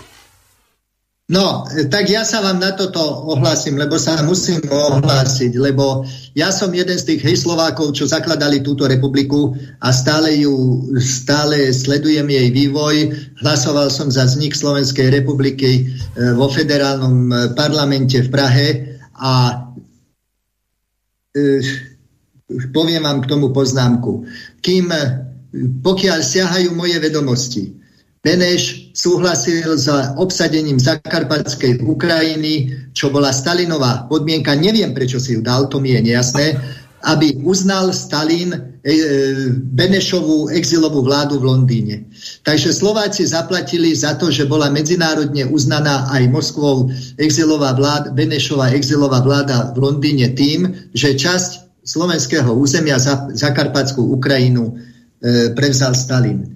Prečo, prečo sa o ňu teraz nehlásime? Ja som jednoznačne proti tomu, aby sme sa o ňu hlásili. A prečo? E, to by bolo dobre našim poslucháčom eh, vysvetliť, lebo v tomto máme diametrálne odlišné názory. Presne vám to vysvetlím. E, podmienkou prežitia Slovenskej republiky alebo jedným z bodov ako záchranný pás, ktorý dostane e, topiaci, na to, aby sa Slovenská republika udržala a existovala, je trvať na princípe nemennosti hraníc. Ako náhle začneme spochybňovať svoje hranice, my tým, že budeme mať, že len kilometr hranice spochybníme, tak spochybníme celú svoju existenciu. Princíp existencie Slovenskej republiky je postavený na princípe nemennosti a stabilite súčasných jej hraníc. A prečo to Maďari chcú? No presne preto to isté, že si uvedomte, že od, od Trianonskej dohody podnes maďarská politika je postavená na princípe spochybňovania všetkých hraníc. Maďarská republika spochybňuje všetkých svojich susedov, hranice so všetkými svojimi susedmi, okrem jednej jedinej, okrem hranice s Rakúskom. Do Rakúšanov, do, do Rakúšanov nepichajú, ale do všetkých ostatných pichajú a majú tam také požiadavky a taký zákon a zákon o občianstve a oddelovanie pasov to je princíp maďarskej politiky viac ako 100 rokov. Spochybňovať všetky svoje hranice okolo. Presne o toto sa jedná aj teraz, že to je, to je samozrejme harmonia medzi Budapešťou a tými, čo to tam chcú. Len to tu naraz ešte na jeden problém, že keby oni anektovali Zakarpatskú Ukrajinu, tak to je de facto zasa rozšírenie NATO o nejakých neviem koľko, 50 tisíc kilometrov. Nie, o, nie 50, to je 12 777 tisíc. 12 tisíc, no, takže zase by sa na to o toľko zväčšilo, pretože Maďarsko je súčasťou NATO. Slovensko, keď začne spochybňovať svoje hranice, tak si podpáli, podpáli, podpáli dynamit pod vlastnou stoličkou. To, to jedno z otázkou prežitia Slovenskej republiky je trvať na nemennosti súčasný, jej súčasných hraníc. Kategoricky s vami nesúhlasím, ale e, neberiem vás, vám váš názor, môžete si ho povedať. Čopský okres bolo výslovne slovenské územie. To, čo ste povedali, Beneš nemal žiadnu volebnú legitimitu. Beneš bol zvolený až v júni 1946 za prezidenta a v októbri, tuším 5. októbra, tak podal demisiu. On abdikoval, on nebol prezidentom ani v demisii, on bol nikto. A nikto mohol rozhodovať o tom, že daruje v tom čase 680 km slovenského územia a že daruje 12 097 km rusínskeho územia. Tak kto to bol vlastne Beneš? To si položme otázku. Neprešiel žiadnou no, volebnou legitimitou. Otázka Beneša je problém na jednu samostatnú reláciu, to v tom s vami súhlasím, že Beneš, je veľmi temná postava našich dejín, ale pre, po, konfrontujme to so súčasnosťou, že ak Slovenská republika začne spochybňovať čo je len kilometr svojich hraníc, e, odpáli si bombu pod vlastným zadkom. To, ne, to, to, je, to je otázka existencie, otázka prežitia. Nie je to, že či túžime po Čopskom okrese. No, tu nejde o Čopský okres. Maďari prehrali dve vojny, oni si nemôžu na nič nárokovať. Prehrali prvú svetovú, prehrali druhú svetovú. Boli na strane e, Nemcov, boli na strane porazených. V Maďarsku ani žiadne povstanie nebolo. E, nevytvorili Maďari ani e, nejaký československý armádny zbor v Buzuluku, alebo ako nemali slovenské národné povstanie. Neurobili nič. Všetko máte pravdu. Všetko máte pravdu ale, ale to je otázka reálnej politiky, ako ju chceme robiť a ako ju chápeme. Dobre. O, takto, Dobre, ja sme... si myslím, že ano. posuňme sa, že e, čo by to mohlo pre nás znamenať, e, pretože je tu ešte ďalšia taká novinka, ak dovolíte, a to ano. je to, že e, Maďarsko využíva túto situáciu vo vzťahu k Ukrajine. Blokoval, Maďarsko blokovalo prístupové, prístupové rokovanie a možnosti, ktoré e, dávajú e, v Bruseli v rámci NATO tzv. tým kontaktným štátom, s ktorými sú v nejakom partnerstve. My sme kedysi boli tiež partnerstvo zamier, kým sme sa vlastne prepracovali do NATO, tak Maďari práve zablokovali prístup Ukrajiny do akejsi informačnej agentúry trvajú, trvajú vlastne na, na, na odstránení tých prekážok, ktoré tam sú. Čiže možno v rámci tohto konfliktu je to, je to istý moment, že nemuselo byť na tej Ukrajine všetko košer a že, že, že Ukrajina má nejaké problémy, vnútorné predovšetkým a predovšetkým potom roku 2014 po Majdane, ktoré nechcela alebo nevie riešiť. Takže e, to je možno nejaký taký posun, že je tu tretia strana, mimo povedzme Ukrajinu a, a Rusko, kde, kde si riešia nejaké svoje problémy a zrazu sa tu otvoril na úplne opačnej strane, západnej, e, nový problém. Ale keď hovoríme o Slovensku, ako teda Štefan, môžeme to brať za bernú mincu, ale pokiaľ by malo už k deleniu, vieš, tak asi treba sa prihlásiť, e, že nejaký ten Dukatik aj, aj pre Slovensko by mal padnúť. Ale máme tu ďalšiu vec, ktorá súvisí s NATO a povedzme aj s tou nemeniteľnosťou hraníc a, a suverenitou, lebo, lebo toto je princíp, ktorý, s ktorým argumentuje NATO, Spojené štáty a všetci ostatní, ale je tu predsa len ten precedens, ktorý sa týka aj, aj Slovenska a to je Kosovo. Mm-hmm. Alebo povedzme tzv. Kosovo, pretože Slovenská republika spolu s ďalšími, myslím, piatimi európskymi a ďalšími asi vyše 20 štátov vo svete, e, mimochodom vrátane Ruska, E, neuznáva, neuznáva e, suverenitu Kosova, čiže zahraničný projekt Spojených štátov v Európe, ktorý vznikol vďaka humanitárnemu bombardovaniu bývalej Jugoslávie, aj vďaka Mikulášovi Zurindovi, ktorého sme tu spomínali a jeho hanebnému súhlasu s preletmi bombardérov. Čiže možno otázka, na telo. Aký je rozdiel medzi teda Donbasom a Kosovom? E, z jednej strany počúvame, že je to separatizmus, z druhej e, sa argumentuje suverenizmom.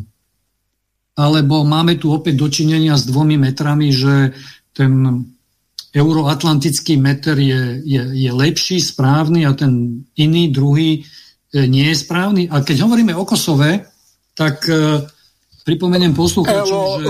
Pripomeniem ti, že e, máme volajúceho poslucháča. Pán poslucháč, ste vo vysielaní, nech sa páči, môžete položiť otázku. Počujeme sa? Áno, len čakám, kedy... Dokončí... Áno, e, nech sa páči, ste vo vysielaní. Môžete hovoriť. A musím si ešte vypnúť, lebo je to časové opozdenie. Moment, ešte chvíľku. Áno. Dobre, už aby som tak. tak. Dobre. Zdravím všetkých. Tak mám takú, takú požiadavku alebo takú otázku na hosti relácie. Ja súhlasím so všetkými vašimi, s vašim hodnotením súčasnej situácie. Uh, ale chcel by som od vás počuť nejaké riešenia. To znamená, ako zmeniť ten negatívny stav, ktorý teraz je. Z toho by som vypustil tú otázku Zakarpatskej Ukrajiny. To, čo ste hovorili ako predtým, hej? Nie, Zakarp- nie Zakarpatská Ukrajina, Podkarpatská Rus, to je oblasť Zakarpatská z hľadiska Ukrajincov. Zakarpatská Ukrajina neexistuje. Bude to Podkarpatská Rus, alebo je to oblasť Zakarpatska, ktorú anektovala pod Ukrajina. Československu ano, v tom súhlasím. čase. Áno, nech sa páči. Súhlasím s pánom redaktorom, áno, dobre je to tak. Ale teda e, E, teda keď tá moja otázka zasmeruje na to, že nejaké riešenia, tak som myslel k tej časti relácie e, mimo, mimo tej, toho posledného bodu, hej, tej Zakar- ja tomu hovorím Zakarpatská Ukrajina. Tak Dobre. prosil by som hosti, aby, aby skúsili nájsť nejaké, aby, aby skúsili ponúknuť nejaké riešenia, ako zmeniť tento negatívny uh, súčasný stav. Ďakujem. Mm, ďakujeme. Môžem, môžem páni? Áno, nech sa páči, pán Šedovič. Áno. Ja som toto naznačil v tom svojom úvodnom vstupe. Čo urobiť, hej? keď e, e, krivda za stôl sadla a pravda u dvier žobre. Hej? Čiže vy, my, alebo kdokoľvek nemá možnosť ani zverejniť nejaké názory. A nedá sa k tomuto národu už ani prehovoriť, ani cez tie alternatívne médiá. čo vlastne zostáva? A, a to som naznačil. Každý, každý jeden človek, každý občan by sa mal zamyslieť nad tým v širšom kontexte a vidieť, že žiadna vojna nezačala, hej? že tá vojna už veľmi dávno prebieha. Zanalizovať si to, to, čo som povedal, prišli sme o všetko, nemáme vlastne, nemáme, nemáme takmer nič, hej? Posledné, čo je teda E, že, že ešte môžeme robiť vo vlastnom štáte aké také politické rozhodnutia, už, už nie úplné, už nie suverenné, lebo spustu kompetencií si prevzala Únia aj, aj úplne umelú krízu ohľadom surovín, ohľadom energií. To je úplne umelá kríza, ktorá vôbec by nemusela byť. Ona je umelo vytvorená. Keď si občan e, toto sám rozbalí vo svojej hlave, tak na to príde, veď to sú len burzové špekulácie všetko, pretože Rusko ponúkalo plyn bez problémov a, a, ako dlhodobé zmluvy uzatvoriť a tam je práve náš človek, hej, pán Ševčovič, ktorý mal túto politiku na starosti a čo urobili, urobili to, čo urobili, hej, že v Európe je nedostatok plynu a, a válajú to jednoducho na Rusov. Ale to je len jeden z detajlov, hej, lebo pozrite, každá tá beseda sa jednoducho vždycky nás e, zvrtne, či to je nedelná v televízii alebo kde, na nejaký detail, kde sa tí besed, besedujúci nezhodnú, sa pohádajú, začnú si nadávať a tak ďalej, ale keď sa pozrieme na to komplexné, čo by sme mali teda urobiť, tak to obyvateľstvo by sa malo same prebudiť, same si to rozmyslieť, opoložiť si otázku, ako mohli zvoliť takýchto predstaviteľov, ktorí jednoznačne boli, boli vychovaní nejakou inou garnitúrou, ktorí tu boli, boli dosadení a ktorí presadzujú cudzie záujmy v Slovenskej republike. Veď to vidíme, veď sem smerujú zbrané na to a tak my potrebujeme tu nejaké patrioty, kto nás ohrozuje. Zatiaľ nikto, jediný, kto nás ohrozuje, je zmluva s Amerikou. Pretože ak, tu, ak sme tu dovolili, teda a teraz hovorím ako občania, hej, ak sme tu dovolili americké základne, letecké, to znamená, že sa stávame legitimným cieľom. Legitimným cieľom ruskej obrannej e, triády, alebo už jak, jak to nazveme. Hej? Čiže jediné, čo nás ohrozuje, je toto. Ale prečo si to neuvedomuje to obyvateľstvo? A odpoveď je tiež pretože aj tá politika ich len klame, aj tí, čo boli pri politickej moci, hej, a teraz hovorím o Dankovi a Ficovi, pretože títo dvaja predstavitelia, samozrejme Bugár má svoje záujmy a tie aj maďarské, sú to, sú to detailné, zbytočné a pre život človeka ako zbytočné veci, čo oni obhajujú, ale napríklad títo dvaja páni absolútne nebudovali túto štátnosť. Tu, tu sa u občanov vytratilo to národné štátne povedomie. Oni my túto krajinu nechceme. My, ju ne, my sme ju ne, neochotní brániť a my už ju nemáme ani čím brániť. Pretože teraz chceme odovzdať ešte aj, ten, ešte aj ten, tú S-300, ktorú sme mali na ochranu vzdušného priestoru. Hej? No, e, čiže, pán posluchač, tá odpoveď je taká, ak sa to v nás nezobudí pomocou genetických mechanizmov, ktoré ako Slováci a Slovania máme, no tak sme prehrali. Tak sme prehrali. A riešenie, áno, keby boli tu vytvorené prostriedky, keby štátna televízia dávala priestor skutočne občanom aj iným a nielen e, tým, ktorí momentálne vládnu, tak by sa dalo k národu hovoriť, hovoriť mu nejakú pravdu, čo sme hovorili pred, pred tým tom stupe, že pravda sa blíži. Áno, tá pravda sa blíži, ale kým vypláva na povrch, tak to môže znamenať obrovské škody už to, čo táto vláda napáchala na Slovensku, sú tak obrovské škody, neuveriteľné, to sa nebude dať jednoducho nahradiť. To, čo oni urobili, navýšili štátny rozpočet o 12 miliard a furt majú málo a tak ďalej. A, a zlé a zlé rozhodnutia jedno na druhé a tento občan si to neuvedomuje. Takže ja vás poprosím všetkých, aspoň tých, čo počúvate, že rozmýšľajte nad tým, uvedomte si to, a poďme to ako občania vyjadriť. Veď keď bola, bol protest proti tej e, slovensko-americkej zmluve, no tak tam nemalo prísť 5 tisíc ľudí, ale 500 tisíc ľudí. Hej? Možno, že potom by tá vláda, e, tzv. vláda, ktorú tu máme, bola možno trošku inak rozmýšľala, alebo teda tí sponzory, ktorých zo, zo spozadia riadia. Toto je jediné riešenie. Ak, ja by som poprosil pánov, aby prípadne ešte doplnili nejaké vecné veci. Samozrejme sa môžeme baviť o, o tom, že ako to, ako to robiť, hej, bez, bez médií a tak ďalej. Ale to není podstata teraz toho, aby sme to tu rozbavili. A to je teda partizančina, rozumiete? No? Jasné. Pán poslucháč, chcete ešte sa na niečo spýtať, alebo necháme ešte e, dopovedať našich e, hostí na vašu otázku, ich návrhy, alebo na to, že ako to vyriešiť? Môže, môžem, rád by som k tomu niečo pridal. Áno. Čiže uh, ja vidím riešenie, ja ponúkam riešenie. To, čo povedal ten host, že uh, sme si zvolili, kto zvolil túto vládu, ale uvedomme si, aké to bolo percento tých ľudí.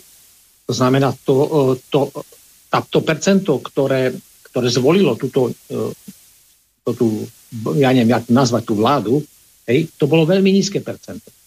Ja osobne vidím riešenie jediné. Jediné možné riešenie v tejto situácii. A to sústrediť sa na to, aby sme urobili referendum o referende. To znamená, aby sme sfunkčnili referendum.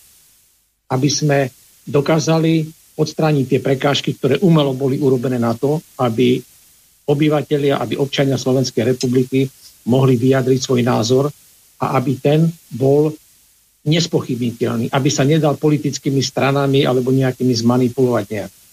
Mm-hmm. To znamená, uh, lebo keď to pôjdeme zase cez politické strany, znovu sa stane to, že nejaký, nejaká smiešná malá skupina ľudí si zvolí nejakú stranu a tí sa poskladajú vyradia toho, ktorý bol ten najsilnejší, ale nemal tú väčšinu a zase si nemajú žiadny volebný program záväzný, není imperatívny mandát a po voľbách si budú robiť to, čo sami chcú.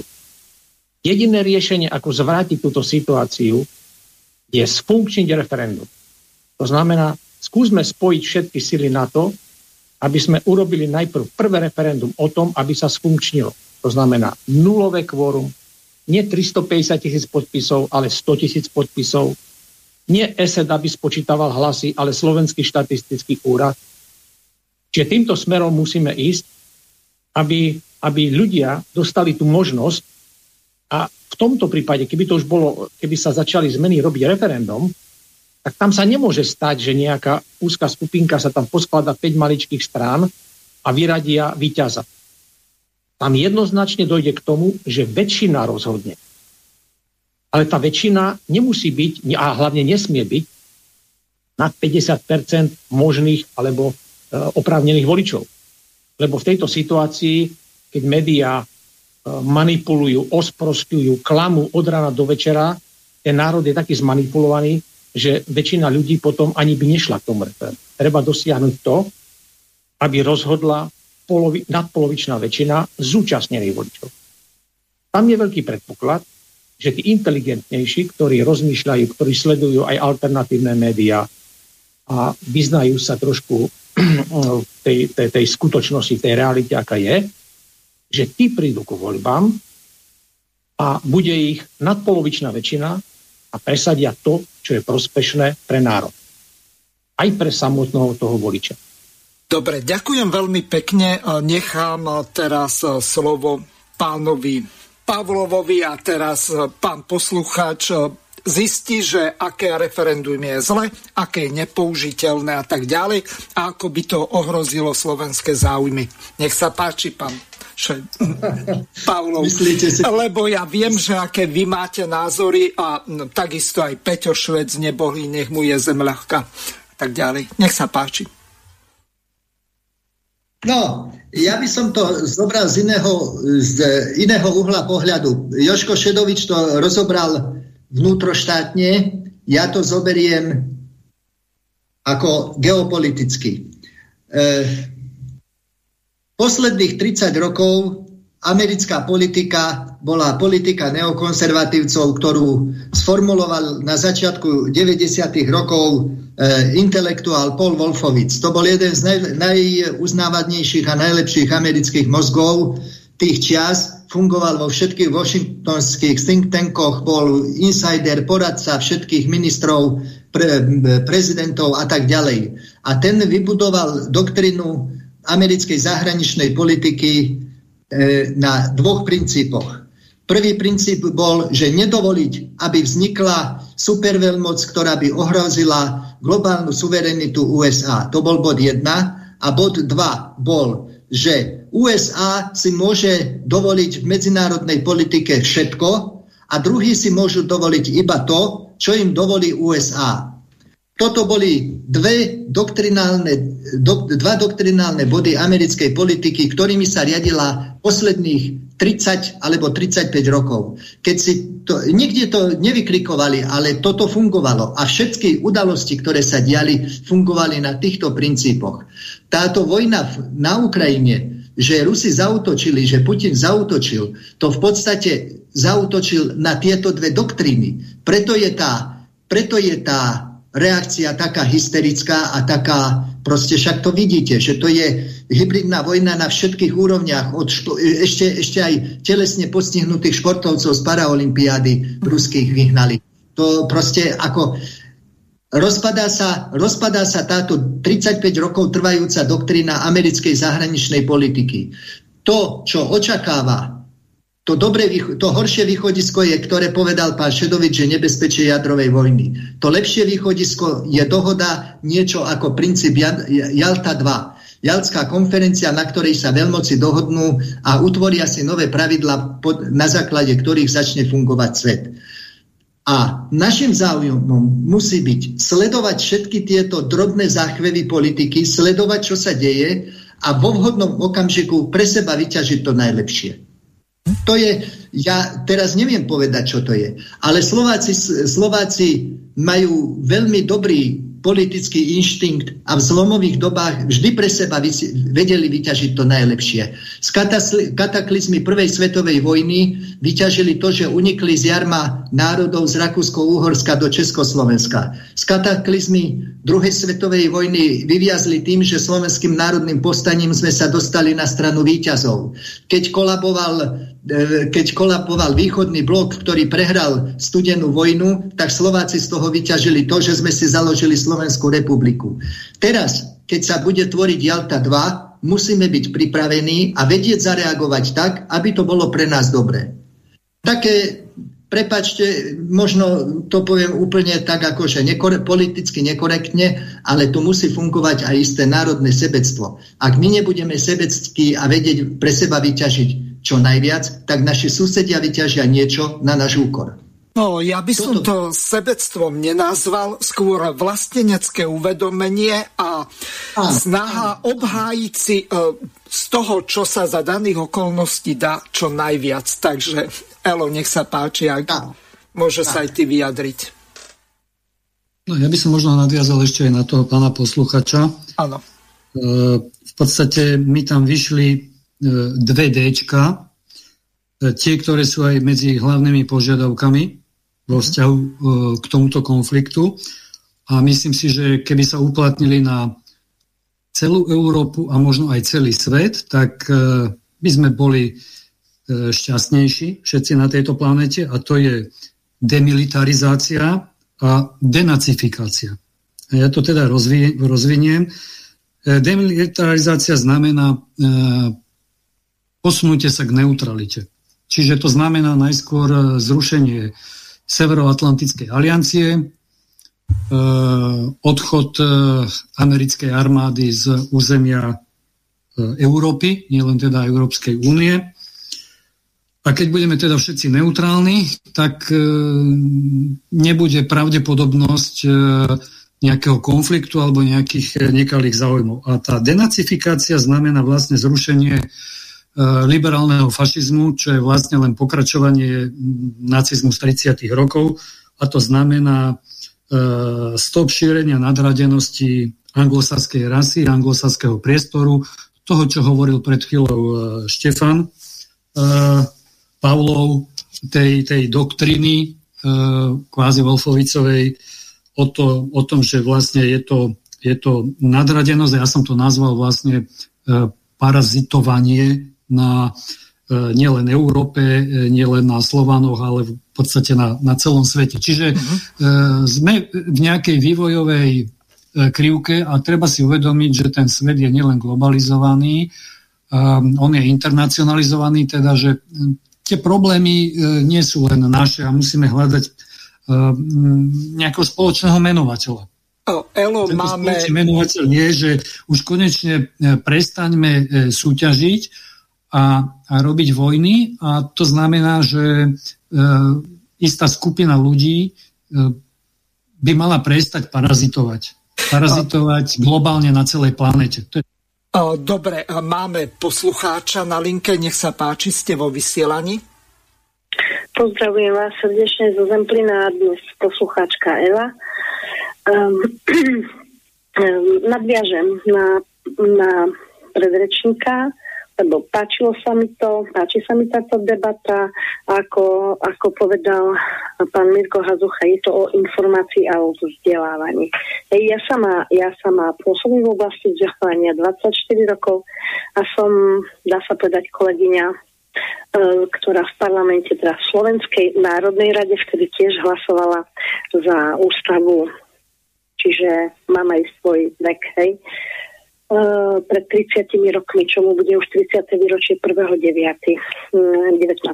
K tej dnešnej debate a k tomu, čo ste hovorili, mi sa aj páči, ako ste sa tam poprali, bolo to super, ja si stojím za tým, ja si za tým. Vykomunikujme presne toto. Ináč ja som mediátorka, mám aj akreditované vzdelávanie na mediácii. Čiže to, čo ste povedali, to nevyučuje, aby sa tu nemohlo paralelne diať nejaký, nejaké referendum. To, čo spomínal poslúchať, myslím, že Pavel, Pavel. Áno, myslím, že tiež z východného Slovenska, pozdravujem ťa.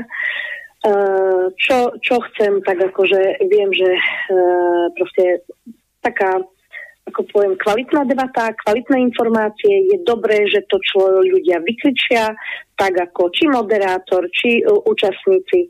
Ja poviem, čo mne tu, keďže ľudia volajú potom, no ako ďalej, aké sú riešenia, no riešenia navrnite. Tak ja poviem, čo vidím ja, čo by bolo vhodné, keďže robila som roky po boku špičkových manažerov, právnikov, perfektných psychologov, že stále je riešenie a stále, ja poviem, v tejto dobe vysokého konfliktu, nie vyhlásenej ani vojny, máme podľa zákona o bezpečnosti štátu v čase vojny, vojnového stavu, výnimočného a núdzového stavu. Um, 227 2002, my tu nič z toho nemáme, Áno, pomenúva sa to definíciou, že ide o už nie vojnu, ale vojenská operácia, áno, s tým sa človek stretáva.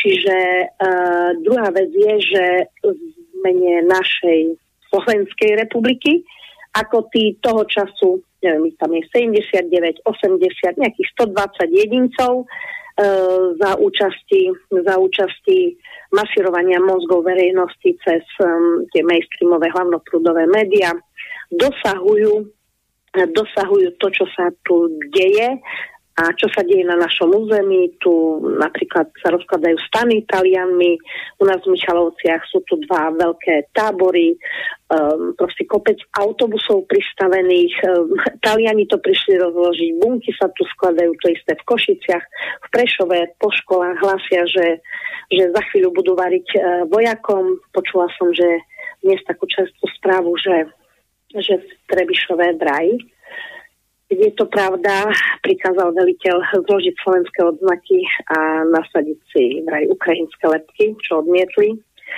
Takže keď, je, keď mi povedali pravdu, tak hovorím pravdu. Eh, verím, že to ešte niekto dostane von, ale čo chcem povedať na riešenie. Uh, áno, treba absolútne súhlasím očistú spoločnosti, očistu tých nepatrných 4% mimoriadne, mimoriadne platených zo zahraničia cez mimovládky, kde je 1% nejako vysoko postavených, áno, sú v médiách, sú v politike, sú dokonca v cirkvi, samozrejme v tých bankovných sférach, účtovnických ktorí, ktorí podľa mňa tiež za cenu zrady, zrady vlastného národa eh, konajú tieto proti vlastným ľuďom, proti vlastnému národu mm, prejavy a tlieskania a obliekania sa do ukrajinských vlajek a tak ďalej, cez to, že ako keby nevedeli, že Európska únia má svoje šengenské hranice, ktoré sa konkrétne na východe vybudovali za 2, 2 miliardy. Čo treba?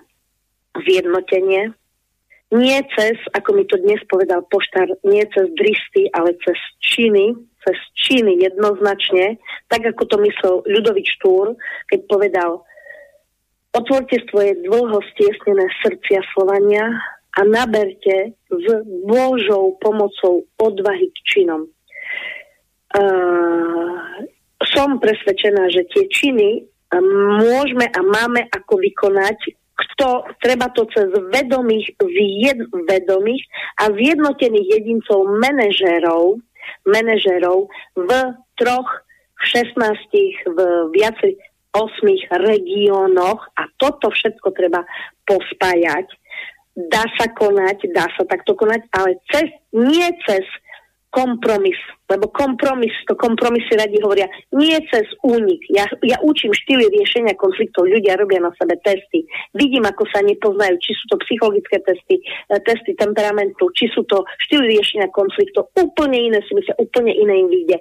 Proste chcem povedať, jediná cesta je cesta koncenzu, keď bude vykonaný úspech pre všetkých to znamená, nie súperenia, jak ste hovorili, áno, nie uniku, lebo tu už ľudia si hľadajú, že jedni idú do Afriky, do do Maďarska, do Česka, do Polska, do Nemecka.